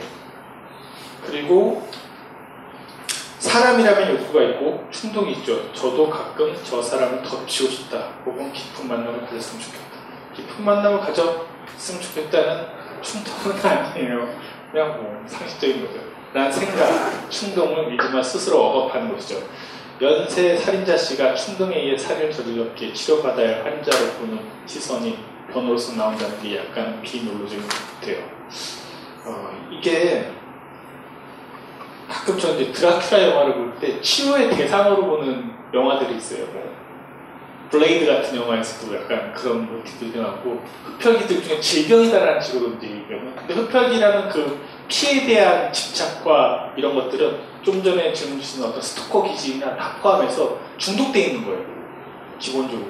근데 중독을 어느 정도 임계점을 넘어가면 스스로 깨어나 깨 단절시키는 건 너무나 물리적으로 어렵습니다. 그 오늘날 그 현대 여성들에게 더 심한 중독 중에 하나는 쇼핑 중독이에요. 지금은 뭐 약간 덜한 사이트가 됐겠지만 한때는 어떤 분은 제가 G마켓에서 거의 사는 분을 봤어요. 근데 그 물건들은 클릭만 하면 오고 값도 상대적으로 싸고 하다 보니까 일정한 그 구매를 계속 충동하고 자기는 되게 균형 있게 생활하는데 왜? 한 달에 뭐 30만 원 이상은 구매하지 않기 때문에 균형감 있다고 생각을 하는데 사실은 그것이 계속 반복되고 있다는 건 중독이거든요. 알코올 중독이 뭔데요? 알코올 중독이 뭐 매일 술을 과다하게 마시는 게 아니라 하루에 두 잔씩 매일 마시는 게 알코올 중독이에요. 그래서 저 예전에 중학교 때 선생님이 있었는데 그 선생님은 잠깐 쉬는 시간이 때 교무실 자꾸 가세요. 나중에 왜 그런지 알았어요. 그 술을 거의 보온단지 갖고 오시는 거예요. 그래서 중간중간에 한 잔씩 마시고 다시 와서 수업을 하고 또 중독되어 있기 때문에 그 알코올이 좀 떨어지면 다 선생님 중간에 수업하다고 하고 갑자기 가셔가지고 한잔하고 모셔가지고 수업을 하고 그거죠. 그분들이 그럼 뭐 술을 한 드럼통을 한 번에 마시느냐? 절대 그렇지 않습니다. 오히려 중독은 일정량을 꾸준하게 하는 것이 중독이기 때문에 그런 중독들은 치료받을 수밖에 없어요. 단절하지 않으면 안 되거든요. 그리고 뭐 여러 가지 방법들이 있겠습니다만 중독된 거를 바꾸는 게 가장 어려운 것 같아요. 뭐 중- 저는 그 자꾸 대체시키는 욕구, 약한 욕구를 말씀드렸던 게 그런 걸 이제 바꾸는 거죠. 예를 들어서 뭐 알코올 중독이면 몸을 쓰기 싫어서 스포츠 중독 쪽으로 바꾼다든가 이런 식으로 자꾸 교환 가능한 어떤 혹시 그 알코올이 몸에서 흡수되거나 아니면 아드레날린이 분비되거나 약간 마취 효과랑 비슷하거든요. 그런 자꾸 전환할 수 있는 여지들을 찾아보는 게 현명하긴 한데 그것도 자기 통제가 가능할 때 있는 거고요. 자기 통제 어떤 유배점이 넘으면 치료받으셔야 되는 게 같고 그 질문 주신 건 연쇄 살인자가 충동해서 살인을 저질렀기 때문에 치료받을 환자로 보는 게 맞느냐라고 하시는데 종종 그런 경우는 있긴 있다고 해요. 그게 뭐 유전적 형질에 의해서든 뭐 심리적 외상에 의해서든 어떤 치료를 받으면 훨씬 더, 더 완화되는 경우들이 있기 때문에 어, 진짜 연쇄살인처럼 심각한 어떤 범죄가 아니라고 한다면 뭐 도벽이나 이런 것들도 충동적으로 갖고 있는 사람들이 있잖아요. 그런 것들이라고 한다면 좀 치료가 될 수 있는 것들도 분명히 있긴 있다고 생각이 들어요. 하지만 어, 어느 것도 완벽한 답은 없어요. 치료에 있어서 정답은 없어요. 그 저는 이제 시골에서 살았기 때문에 어렸을 때 보면 그 약 파는 아저씨들이 늘상 왔었는데 그분들이 늘상 주장하는 것 중에 하나는 만병통치약이잖아요. 어떻게 이것만 먹으면 뭐, 뭐든지 다 나는데 세상에 그런 건 없거든요.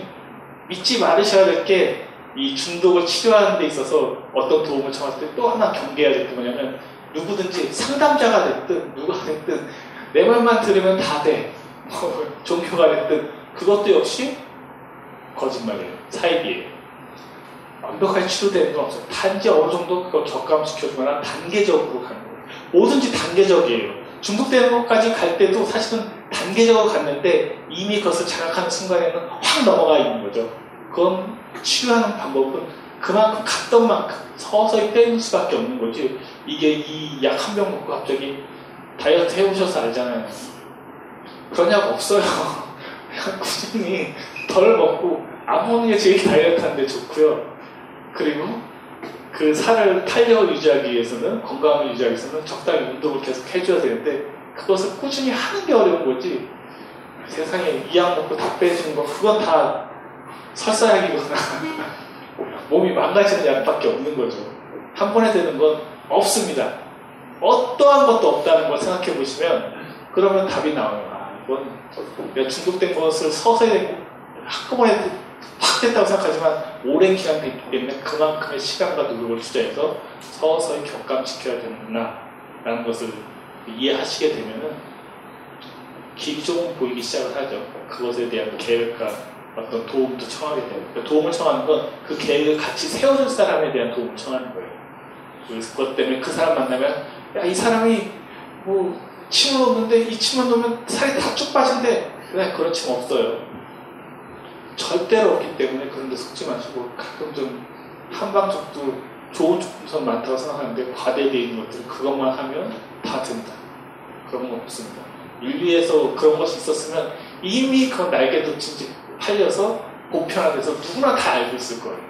그런데 누구나 다 알지 못하고 나만 알게 되는 이유는 당신이 특별하기 때문이 아니라 당신이 어리석기 때문에 그렇고 100% 그런 건 없다고 생각하시는 게 제일 좋아요. 어차피 그런 희망을 버리시면 편해져요, 그 다음이. 단계를 찾기 때문에 편해집니다, 오히려. 어, 그리고 또 다음 질문이 스마트폰에 바이블, 벙커원 어플이 대폭 업그레이드 되었습니다. 강좌 및 강의별 결제 기능 탑재, 멤버십 회원이 아니라도 벙커원 동영상들을 골라볼 수 있는 혁신. 바로 확인해 보세요.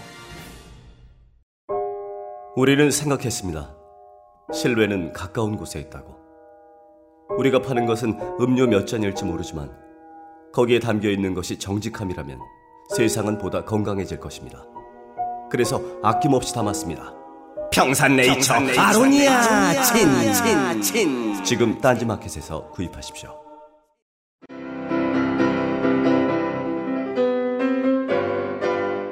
클래식은 너무 멀리 있거나 혹은 너무 가까이 있다.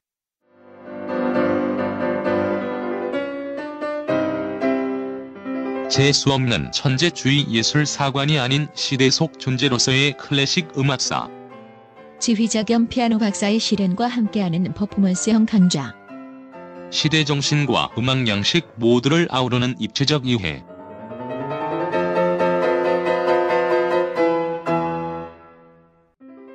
(2015) 벙커원 울트라 스페셜.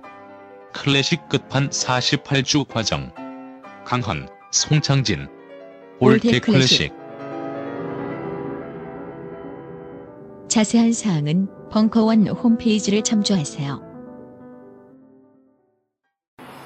프리츠랑 M의 계보 혹은 연장선상인 한국 영화가 있다면 어떤 게 있을까요? 연쇄살인마 M처럼 어떤 사회적인 미디어 효과들을 중간중간에 보여줬던 영화들은 아주 많지는 않은 것 같은데요. 한국 영화에서는 M이라는 제목의 영화가 있었죠. 이명수 감독님이 한 영화가 있었는데 전혀 다른 맥락의 영화이긴 했었고 근데 의식을 하고 있어요. 이 M이라는 영화에 대해서도 전혀 의식을 뭐 제로로 하는 건 아니에요. 조금 의식하고 있는 거고 살인의 추억이 좀뭐이 타임을 빌어서 잠깐 말씀드리면 꽤 재밌는 영화예요. 그러니까 1980년대 어떤 시대성을 드러내는 영화임을 분명하거든요. 별로 그런 맥락들이 아주 많이 드러나진 않지만 영화 서사 구조 자체가 그래요. 제가 생각하기에는 뭐냐면 시골의 화성군의 연쇄 살인 사건이 일어나고 그걸 처음에 해결하려고 하는 형사가 누구냐면 송강호 씨가 연기하는 박두만이라는 형사거든요. 그렇죠? 근데 이 시골 형사가 갖고 있는 비합리성을 그것을 해결하려고 하지만 엉뚱한 백광호나 앉아있지 제대로 해결하지 못하는 거예요. 그때 서울에서 그 반장과 그 다음에 서태윤 경장, 김상현 씨가 연기한 서태윤 경장이 내려요. 이 사람이 갖고 있는 건 뭐냐면 합리성이에요. 서울시계 방식이에요. 80년대 없었던, 시골에 없었던 합리성과 과학적 수사로 우울한 편지도 조사하고 수사 범위도 조사해서 그 단계를 밟아요. 이 비합리성을 이기는 건 역시 합리성에 의해서 범인에 대한 어떤 정보들을 좁혀나가는 서사로 이루어져요. 그래서 전반과 후반과 김상경과 그 박두만의 역할, 송강호와 김상경의 역할이 슬쩍 교체가 되면서 달라져요. 헌데 80년대는 어떤 시대냐? 김상경이 최고 그 거기 이제 용의자 박해일 씨가 그 용의자 중에 하나입니다 박해일 씨에게 그 DNA를 채취해서 어디에 보냅니까? 당시 한국에서는 DNA 조사를 할 수 없었으니까 미국에 보내죠. 근데 미국으로부터 정보가 날라오죠. DNA가 일치하지 않는다는 정보가 날라오죠. 절교하면서 영화 끝이 나게 되거든요. 그 얘기인 즉슨 80년대식의 어떤 합리성이라고 하는 것도 여전히 군사독재 치하의 비합리성 속에서 놓여있는 합리성이기 때문에 한계가 이미 있다는 거예요. 그래서 미국으로 보내도 역시 우리는 범인 혹은 이성 혹은 증거를 찾을 수 없다라고 말해주는 영화라고 저는 생각을 했어요. 그런 점을 생각해보면 그 예매 개봉까지는 아니겠지만 이런 공포의 서사들 연쇄살인마 서사 속에는 사실은 그 시대성들을 잘 드러내는 경우들이 있는데 그 중에 하나가 저한테는 한국 영화 중에는 살인의 추억이 그래도 그 시대의 어떤 공포의 분위기가 어떠한 비합리성 속에서 놓여있는가라는 점을 보여준다는 점에서 꽤 흥미롭게 읽혔던 영화 중에 하나였었고요. 의혹의 그림자에는 문득 박찬욱 감독의 스토커가 떠올랐는데요. 그런 얘기들을 박찬욱 감독도 하긴 했었어요. 스토커의 결과는 어떤 식으로 해석하시는지 궁금합니다. 어, 그쵸, 이것도 이제 가까운 이유. 피부치, 친척, 가족 중에 하나가 그 범인이라는 얘기긴 한데, 어, 저 개인적으로 사실 스토커를 좋아하진 않거든요. 그런 모티브들을 가져오긴 했는데, 음, 공포스럽지도 않았었고, 뭐, 크게 의미를 전 느끼지 못해서 박찬호 감독의 전 다른 영화들이 더 좋아요. 오히려 그 도스토옙스키식의 재화 발전의 테마를 다루고 있는 올드보이라든가 복수는 나의 것 같은 영화들 그런 영화들 보면 그 재판 장면 친절한 검사실에도 재판하는 장면들이 있거든요.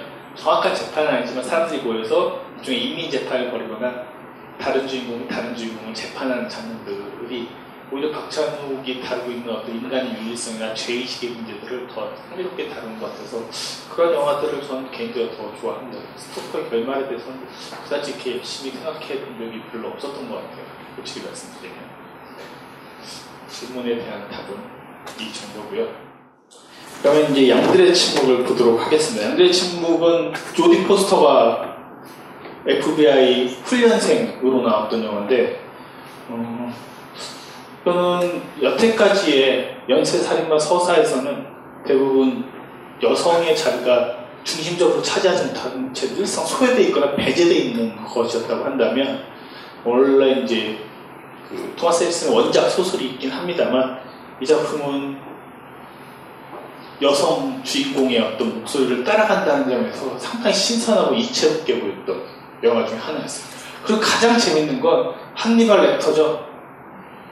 연쇄살인마가 연쇄살인마를 잡는 얘기잖아요. 그러니까 그 진짜 말이 돼요. 그렇죠? 연쇄살인마를 가장 잘 알고 있는 것, 뭐 팔로 비를 가장 잘 알고 있는 건 또 다른 연쇄살인마인 거죠. 그러니까 늘상 이런 그 연쇄살인마 서사에서는 정의 혹은 선이 악을 잡아야 되는 게 기본 모티브였다면 악을 통해서 악을 잡는다는 거예요. 그게 맞는 얘기거든요.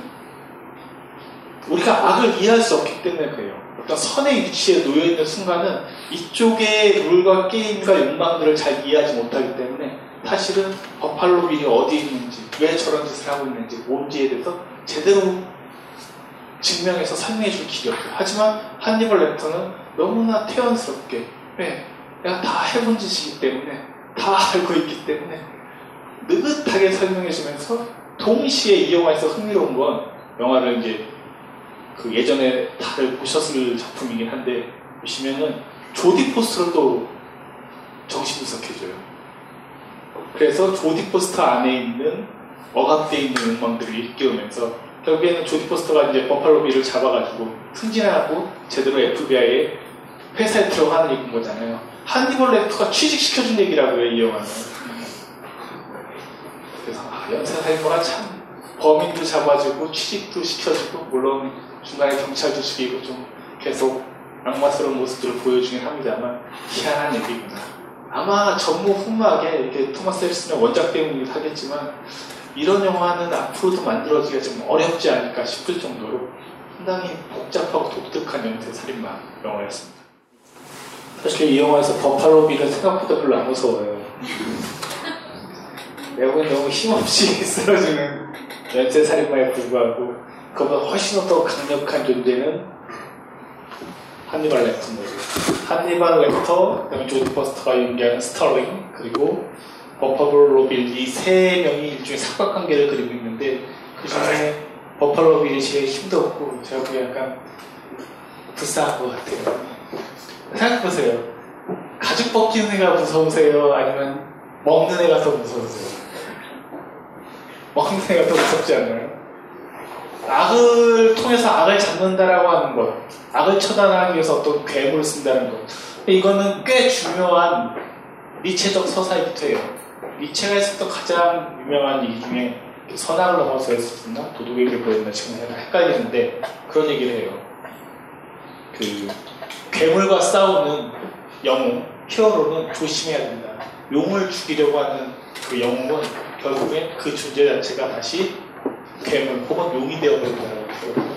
그 대표적인 게그 지크프리트가 주인공으로 나오는 독일의 민족 영웅 서사시라고 쓰는 니벨은겐의 반지 혹은 니벨은겐 거기 보면 지크프리드는 용을 죽이고 나서 그 용의 피로 온몸을 두게 되면서 아무리 칼로 찔러도 죽지 않는 철갑을 몸에 두게 되는 거예요. 단 이제 하나의 약점이 있죠. 아킬레스건이라고 하는 약점이 생긴 거죠. 약점이 뭐냐면 그때 용의 피칠갑을 할 때 어깨에 나뭇잎이 내려앉는 바람에 거기가 아킬레스건이 돼서 결국에 그 독화살을 맞아서 죽는 영웅 나오는데 늘상 그런 거예요. 우리가 악을 잡는다는 이유로 그 악과 싸우다 보면 그 악이 더 큰, 아, 그 영웅이 혹은 그 정의가 더 큰 악으로 작용할 때가 있어요.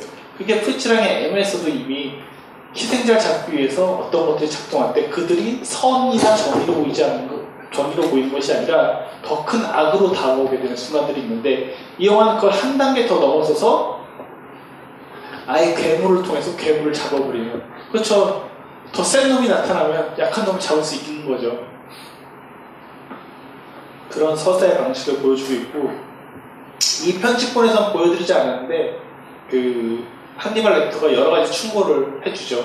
인간의 본성이 무엇이냐 여기서 되게 중요했던 그러니까 담아냈던 건 탐욕이라고 하는 거. 사실 모든 악의 근원이나 그 기저에는 내가 본 것을 그냥 갖고 싶어 하는 그 단순한 성욕, 그 열망이 사실은 악과 늘상 연결된다는 거예요. 그래서 그 토마스 아우구스티누스였었나 고백록에서 얘기를 했을 때 그 악을 자기가 했던 악한 일을 고백할 때 그 악이 엄청나게 악한 일이 아니라 되게 일상적인 악을 고백하는 장면이 있어요. 그 얘기인즉슨 우리 왜 그럼 아우구스티누스가 이게 엄청나게 악이기 때문에 그렇게 썼느냐 아니라는 거죠. 사실은 단순한 탐욕, 단순히 그것을 소유하고 싶어하는 그 욕망 자체가 악일 수 있다는 것, 그것이 하나의 출발점이라는 것을 이 영화도 강조해서 보여주고 있어요. 버팔로 빌이 처음부터 연쇄 살인마가 아니라 뭐 여러 가지 옹호하는 말들도 한누발 렉터인데 하는 부분들도 있는데요. 뭐 어렸을 때 뭔가 억압을 당했을 것이고 제때 희생자였을 것이고 이런 진짜 알고 보면 불쌍한 애야라는 식으로 또 서사를 전개하는 방식이 있는데 어쨌든 그 출발점은 나중에 이제 그 위치를 파악하게 되는 그 스털링이 파악하게 되는 친구 지인들을 그 여자애를 욕망했던 것, 그 단순한 것이 사실은 출발점이자 시작점이었다는 것. 그것이 연결되고 연결되고 확산되고 그것이 관습화되고 하나의 삶이 되면서 연쇄 살인범의 그 이름까지도 얻게 됐다라는 얘기들을 이 영화는 보여주고 있고요. 그 이제 다루지 않은 것 중에 하나가 뭐였었냐면 조디 포스터에 관련된 사안, 사안인데 중간에 그 양들의 침묵과 관련된 설명은 한니벌 렉터는 정신과 의사이기도 하거든요. 단순히 그 악마가 아니라 그래서 상담 계속 해 주는 거죠. 누굴 상담해 주는 거예요? 상담해 주고 그냥 치료해 주는 얘기예요, 이 영화는. 아까 제가 취직도 시켜준다고 말씀드렸는데 심지어 치료도 해줘요. 어렸을 때 10살 때 아버지가 죽은 후에 다른 농장에 도망갔을 때 얼마나 두렵겠어요. 그 소녀의 마음 속에서 영화 속에서 전체적으로 보면 어 도대체 아버지 죽고 나서 농장에 간 게 뭐라는 거지 명쾌하게 설명이 안 나와서 잘 의식하지 못할 수 있는데 자세히 생각해 보면 그 아버지의 죽으면서 이 소녀는 일종의 죄의식을 가지고 있어요. 여러분 죄의식이라고 하는 게 그 반드시 내가 죄를 저질러야지 죄의식을 갖는 게 아니에요. 뭐 훔쳐야지만 죄의식 갖는 게 아니라 내 옆에 너무나 친한 사람이나 되게 가까운 사람이 있었는데 그 사람이 어렵거나 위험을 당했을 때 내가 도와주지 못해도 죄의식을 갖게 되니까요. 그게 더 흔한 죄의식 중에 하나예요. 아버지가 경찰이었었어요, 조디 버스에. 그래서 사실 경찰이 된 거긴 한데 아버지의 죽음 때 자기가 뭔가 도움이 되지 못했다는 그 죄의식이 있었기 때문에 그 죄의식의 공포도 계속 쌓여있다가 농장에 가서 이렇게 직구하고 있는데 새벽에 양들이 무는 소리를 듣고 그 죄의식에서 꿈틀꿈틀 거렸고 일종의 트라우마로서 아버지 죽음과 연결된 트라우마로서 이 소녀의 마음속에 있었고 성인이 되어서 계속 그 양들이 우는 꿈을 꾸고 있었던 거죠. 근데 한니벌 렉터가 그것을 짚어내면서 설명해 줄 때 계속 그 얘기를 하잖아요. 양들이 울음을 멈추면 나한테 연락해 이렇게 얘기하잖아요. 그래서 나중에 그 FBI 표창을 받을 때 한니벌 렉터가 전화하는 장면이 영화의 사실 엔딩이에요. 전화하면서 자 스털링 이제 클라리스 양들이 울음을 멈추고 있나? 이렇게 질문을 던지는 장면이 있어요. 결국에 이 영화는 그런 점에서 스털링의 성장담이 돼요. 자신의 어렸을 때의 그 공포가 아버지를 도와주지 못했다는 것. 그래서 양 한 마리를 들고 도망쳤는데 결국 양이 다시 붙잡혀서 죽는 걸 우리 봤을 때, 봤을 때그 트라우마로부터 해방된 것. 어떻게 해방되느냐? 구하면 될 거 아니에요? 그래서 누굴 구하는 겁니까? 상원 의원의 딸인 캐서린을 구하는 얘기인 거예요. 구함으로써 그 트라우마를 극복하는 이야기가 돼요, 이 영화는. 그런 점에서 보면 그 단순히 연쇄 살인마 영화가 아니라 그 안에 공포들 그리고 버팔로 빌과 조디 퍼스가 겹쳐지는 건 어렸을 때 갖고 있던 그 트라우마 상처들이 서로 소통하는 일이에요. 한니발 렉터와 버팔로 빌이 통하는 부분은 둘 다 연쇄 살인마라는 점에서 통하지만 버팔로 빌과 조디 포스터가 통하는 부분은 둘 다 어렸을 때 트라우마로부터 해방되지 못한 인물이라는 것도 통해요. 이런 식으로 계속 통하면서 그리고 버팔로 저기 조디 포스터와 한니발 렉터는 범인을 찾는 어떤 이성적인 인간이라는 것도 소통하고 이런 것들이 서로 교차하면서 계속 복잡하게 연결되어 있는 영화이기 때문에 들여다보면 볼수록 신기한 영화 중에 하나 여러 가지로 해석할 수 있는 영화 중에 하나가 이 양들의 침묵이기도 해요. 1988년도에 만들었던 올림픽 때였구나. 만들었던 이 영화가 그래서 그 20세기에 연쇄살인과 걸작 중에 하나로 꼽히는 이유 중에 하나는 그 심리라고 하는 것들이 단순한 것이 아니라 탐욕이라는 사소한 것들이 출발되고 인물들끼리 서로 괴물과 영웅의 관계처럼 쫓고 쫓기면서 괴물이 있다가 영웅이 있다가 영웅이 있다가 괴물이 있다가 하는 그런 삼각관계들을 그린다는 점에서 흥미롭기도 하고 그 다음에 한니발 렉터가 이제 영화 속에서 제가 다루지 않았는데 유어셀프라는 말을 해요. 야, 네가 그 버팔로비를 찾기 위해서 네 자신 안에 있어 라고 계속 얘기하거든요. 근데 프로이트가 했던 유명한 말이기도 해요. 정신 분석가에게 가장 기초적으로 정신 분석의 대상이 되는 건 너 자신, 정신분석가 자신이라고 얘기하거든요. 스스로 계속 그 무의식들을 탐구해 가면서 어떤 힌트들을 얻을 수 있다고 얘기하는데 결국에는 버팔로 비를 이해하거나 그 탐욕에 대해서 이해하는 건 결국 그냥 당신도 탐욕스럽지 않나? 버팔로 비도 그런데 이렇게 얘기하는 것들은 네 자신을 들여다보면 인간이라고 하는 기본적 구조와 같이 공동된 분모들이 있기 때문에 그걸 통해서 버팔로 비를 이해하게 될 거야. 그 다음에 그 한니발 렉터 도망치고 나서 두 자기 친구랑 경찰 친구랑 같이 얘기하다가 탐욕 그건 뭐지? 하면서 스스로 감찼잖아요. 결국에는 그것은 내가 갖고 있는 욕망의 구조, 인간의 욕망 구조라는 것은 연쇄 살인마라고 해서 아주 특별한 것이 아니라 동일하게 생각할 수 있는 그 자장 속에 있다는 것. 그리고 내 안에 무엇이 있는지를 들여다보게 되는데 그건 약간 영화적으로 구성되어 있어요. 뭐냐면 이 영화는 클라리스가 그 스털링이 지하로 내려가거나 버팔로 빌이 있는 곳도 그 여자 캐서린을 같은 곳도 그 밑에 공간에 마치 우물 같은 것을 파가 놓으면서 계속 밑으로 들어가는 구조로 그 시각적으로 이미지화 되어 있거든요. 꽤 영화적인 설정인데 끊임없이 밑으로 파 들어가서 너 저 밑바닥에 있는 기저가 무엇인지를 들여다보라고 시각적으로 이끌어가는 영화임이 돼요. 그런 점에서도 이 조나단 드미의 이 양들의 침묵은 시각적 혹은 영화적으로도 어, 꽤 스타일리시하고 어떤 의미도 있고 재미도 있다라는 생각을 하게 해주는 구석들이 있습니다. 결국에는 트라우마를 극복하기 위해서는 구원을 해야 돼요. 그것은 내 자신을 구원하기 위해서는 누구나 다 마찬가지 현실적이다. 여러분들이 갖고 있는 어떤 트라우마나 공포들이 있으시면 그걸 극복하기 하기 위해서는 내 자신을 구해야 될 거 아니에요? 내 안에 트라우마는. 그러기 위해서는 그 누군가를 구해냄으로써 그 모티브를 얻을 수 있어요. 스털링이 캐서린을 구해냄으로써 혹은 악당을 처치함으로써 그래서 양을 대신해서 나중에 성장을 해서 캐서린을 집어들고 도망칠 수 있었듯이 그렇게 할 때 비로소 한꺼풀 벗어 던진다라고 하는 성장의 가장 기본적인 모티브들 혹은 트라우마를 극복하는 가장 기본적인 모티브들을 영화 또 담고 있기 때문에 그런 점에서도 저는 흥미롭게 볼 수 있는 작품이 아닌가 싶습니다. 네, 남들의 침묵은 뭐, 할 얘기가 되게 긴 영화인데, 밤새 할까봐 마지막 작품으로 넘어가도록 하겠습니다. 마지막 작품 보실 거는 안톤 시거가 나오는 노인을 위한 나라는 건데, 이 작품에는 세 명의 인물이 있어요. 하나는 타미리 존스가 연기하는 보안관. 그 사람은 선하고 정의로운 사람이지만 무기력한 인물이에요. 왜냐하면 노인이기 때문에 어, 안톤 시거와 막상 대항할 수는 없는 그리고 계속 충고도 해주고 도움을 주려고 하는 되게 선한 인물임에도 불구하고 뭔가 무기력하고 황폐한 느낌들을 주는 그런 캐릭터라고 한다면 또 이제 돈을 갖고 튀게 되는 그래서 그 사소한 것 때문에 더 크게 휘말리게 되는 또 이제 쫓기다가 죽게 되는 인물이 있고 하나는 이런 선함이나 뭐 탐욕 때문에 사실 돈을 갖고 튀는 인물은 탐욕스러운 인물이라고 볼 수 있거든요 자기 눈앞에 탐욕 때문에 결국 파멸당하는 인물이라고 얘기한다면 안톤 시거는 그런 점에서 보면 모든 걸 초월한 세상의 룰이나 규칙이나 사소한 어떤 그 법칙 따위는 다 무시하고 자기만의 규칙을 끊임없이 강요하는데 이 사람이 무서운 건 그 산소통 쓰고 다니면서 퍽퍽퍽 이건 도살할 때 쓰는 거거든요 소를. 근데 안톤 시거는 총이나 칼로 죽이지도 않아요 그건 꽤 연쇄살인마 중에서는 인간적인 거예요, 그나마.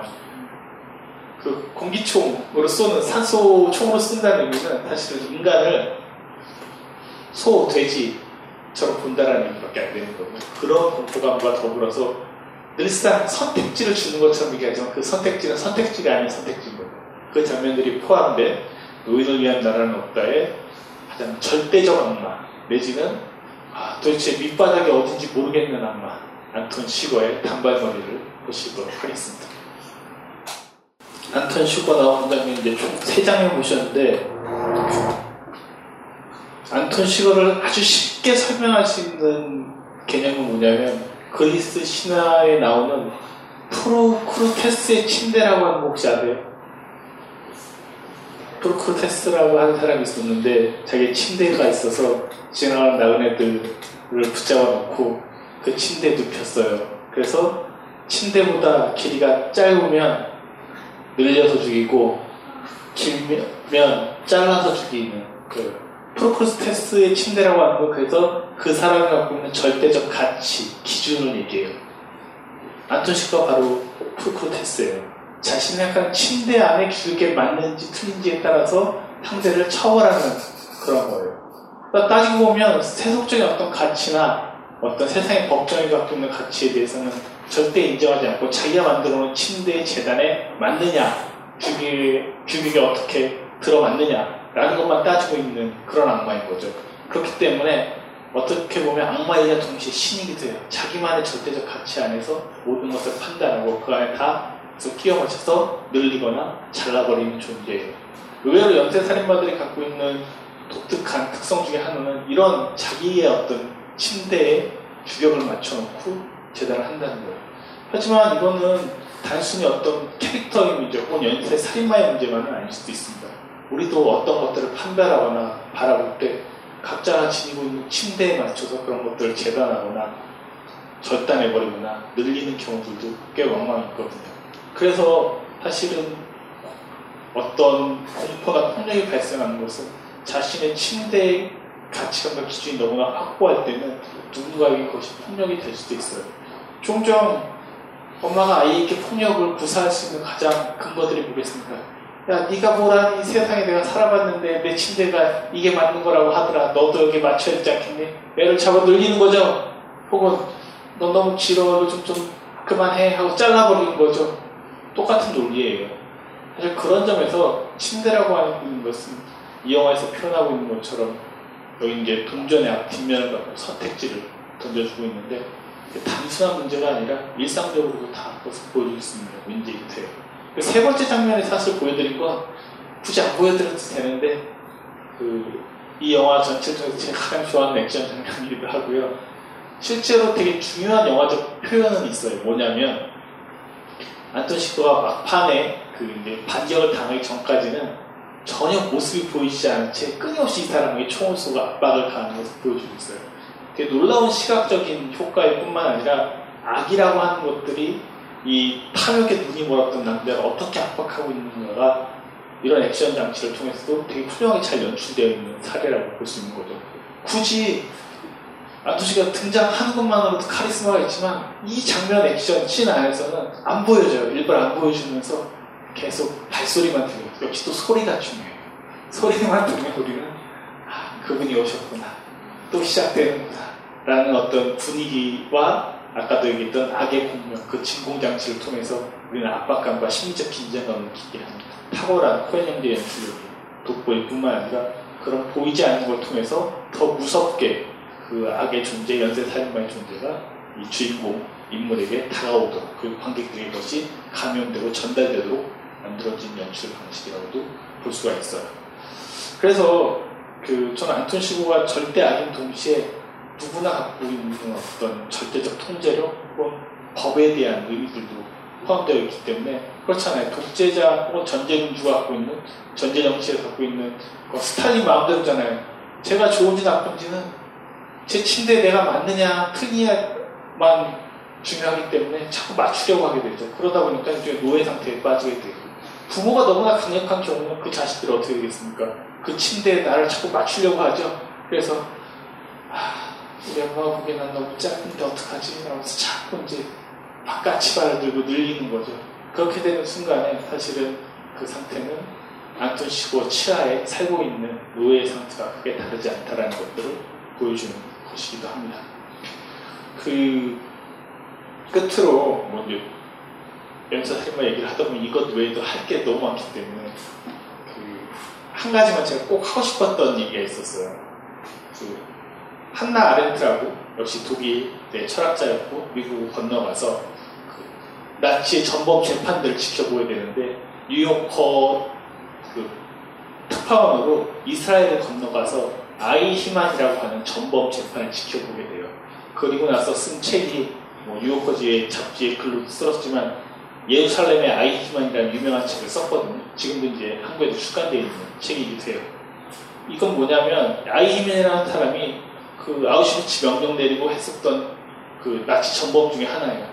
근데 재판을 하는 걸 지켜보니까 아르토가 너무나 기묘한 거죠.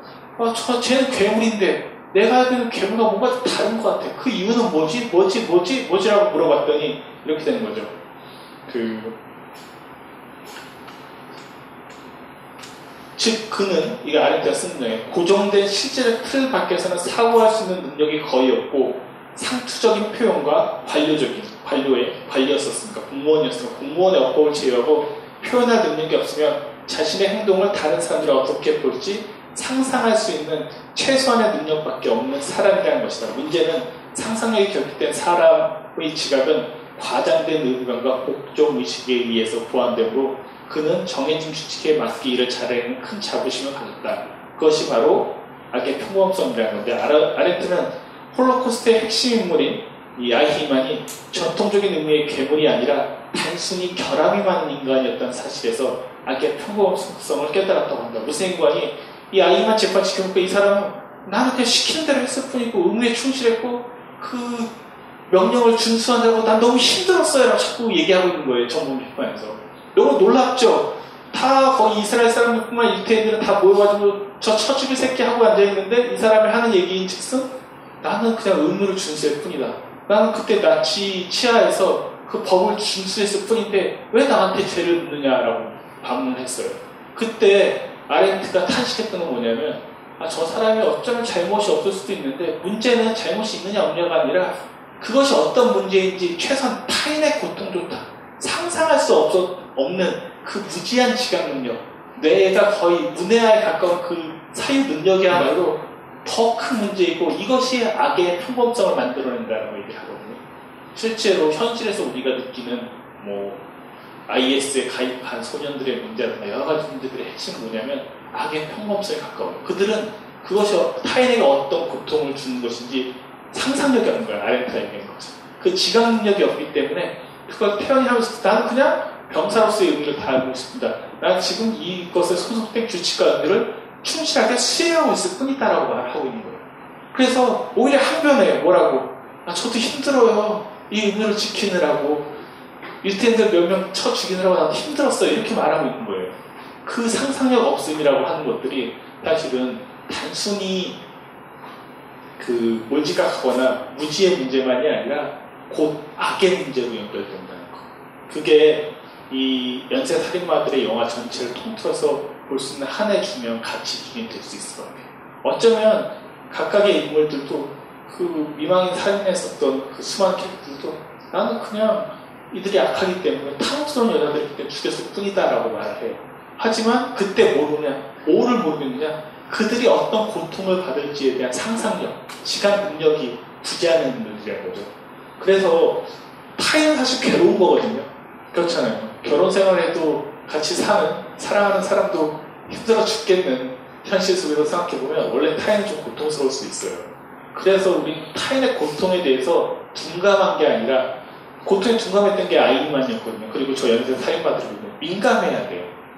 타인의 고통에 민감해질 때 비로소 내 고통의 정당성을 주장할 수 있는데 그것이 아니라 내 정, 고통의 정당성만이 앞서면서 타인의 고통에 둔감해질 때 우리는 언제든지 악이 될 수 있습니다.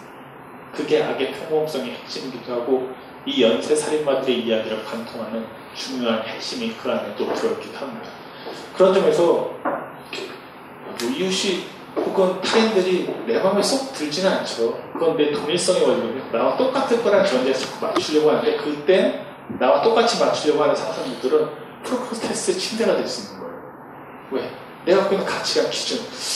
아, 제가 남자라면 다 좋은데 조금만 고치면 좋은 남자인 것 같아요. 사실 내 침대에 맞추고 있다는 얘기가 되는 거예요. 그렇게 될 때 사실 나도 그 사람을 절단하거나 늘리고 있는 건지도 몰라요. 사실 그 사람이 갖고 있는 것들을 온전하게 이해한다는 건 현실적으로 불가능하겠지만 최소한 그들이 갖고 있는 고통에 대해서 고통의 문제에 대해서 인식할 수 있다고 한다면 그때 비로소 내가 갖고 있는 어떤 고통의 문제들도 같이 공유하거나 나눌 수 있는 계기가 열린다고 저는 생각을 하는데 한국 사회가 점점 둔감해지고 있는 게 이런 문제들이 아닌가 싶은 생각이 듭니다. 연쇄살인마 영화를 다루면서 철학적으로나 영화적으로 여러 가지 얘기들을 할 수 있을 것 같은데요. 그 여러 가지를 관통하는 문제 중에 하나가 제가 이제 아렌트를 막장에 들고 온 것은 좀 더 이런 공포 영화들을 볼 때, 아, 그냥 뭐 이상한 놈 나타났다. 이번엔 어떤 더 시대의 악마가 나타나서 우리를 괴롭혀 줄까라는 거. 그건 극장을 나오면 바로 있거든요. 그래, 영화관 안에서 있었던 일이야. 하지만 그것이 현실에도 언제든지 등장할 수 있는 악마의 얼굴, 절대 악의 얼굴이라고 생각을 해본다면 좀 사태는 달라질 수도 있을 것 같아요. 그런 그 직면하는 힘, 혹은 그것을 응대하는 힘 같은 것들이 각각 개인에게도 그렇고 현실에도 더 많이 필요한 시대가 아닌가 싶은 생각이 듭니다. 다다음 주 예금 렉션에 모르겠습니다. 어, 돈 시겔의 신체 강탈자들의 침입을 하고요. 1950년대 영화고 소위 말해서 에이리언 시리즈의 원형이 되는 영화예요. 외계인들 혹은 어떤 이질적인 이웃이 역으로 내 안으로 침입한 얘기예요. 그래서 돈 시겔의 이 신체 강탈자 시리즈는 수많은 변형들을 낳았는데 당연히 돈 시겔의 영화가 가장 저는 놀랍고 흥미롭다고 생각을 하고 그 영화를 보시고 난 다음에 계열 영화들 중에서 에이리언 시리즈의 각각의 변천사를 살펴본다. 그 리들리 스콧이 만든 1편에서는 에이리언이 한 마리인데요. 제임스 카메론이 만든 2편에서는 에이리언이 떼거리로 나오고 3편, 4편이 3편은 오늘 봤던 핀처가 만든 거 뭐, 보지 않았구나 조디악의 감독인 핀처가 만든 거였고 계속 이런 식으로 그 외부로서의 절대적 괴물 악이죠 그것이 신체를 어떻게 들어오느냐 그 안에서 나를 어떤 존재로 뒤바꾸냐에 따른 여러 가지 얘기들을 할 수 있을 것 같아요 그것도 또 괴물에 대한 얘기기도 하지만 사실은 지금 뭐 마지막에 질문 주신 것처럼 이웃에 대한 문제 그리고 그 이웃들을 어떻게 인식할 것이냐의 문제이기도 하기 때문에 음, 오늘 얘기의 문장 형상에서 더 많은 논의가 나오지 않을까 싶은 생각이 들고요. 그 제가 하나 부탁드렸던 것처럼 손에 손잡고 한번 하실 수 있죠? 에어리언만 나오시나요? 아니요, 그렇진 않아요. 네. 그런 신체 강, 안으로 들어오는 다른 영화들도 있는데 에이리언이 워낙 강력해서 에이리언 시즌 또 매 감독과 좀 달라져서 많은 작품들을 좀 살펴볼 예정이고 몇 가지 좀 고민하고 있는데 저도 임박해야지 이렇게 퍼뜩퍼뜩 또 떠오르는 기질인지 지금 이거 이거 하기로 결정했다라고는 말씀 못 드리겠어요. 알겠습니다. 그 원래 12시로 예정을 했었는데 저 스스로 이게 무슨 일이지? 라고 시계를 바라보고 있어서 다음 주엔, 다다음 주에는 꼭 집으로 편하게 돌아가실 수 있도록 최소한 버스가 끊기 전에 벙커 요원들도 돌아가실 수 있도록 네. 네.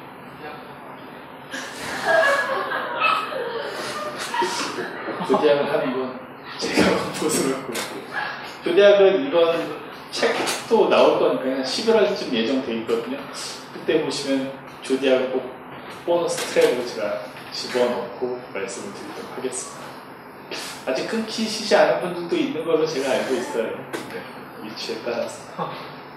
네, 그러면은 2주 뒤에, 2주 뒤에 뵙자니까 또뭐 이상한 다 같은데, 2주 뒤에 뵙도록 하겠습니다. 감사합니다. 이 강의는 벙커원 어플에서 동영상으로도 시청하실 수 있습니다. 벙커원, 벙커원, 벙커원 라디오.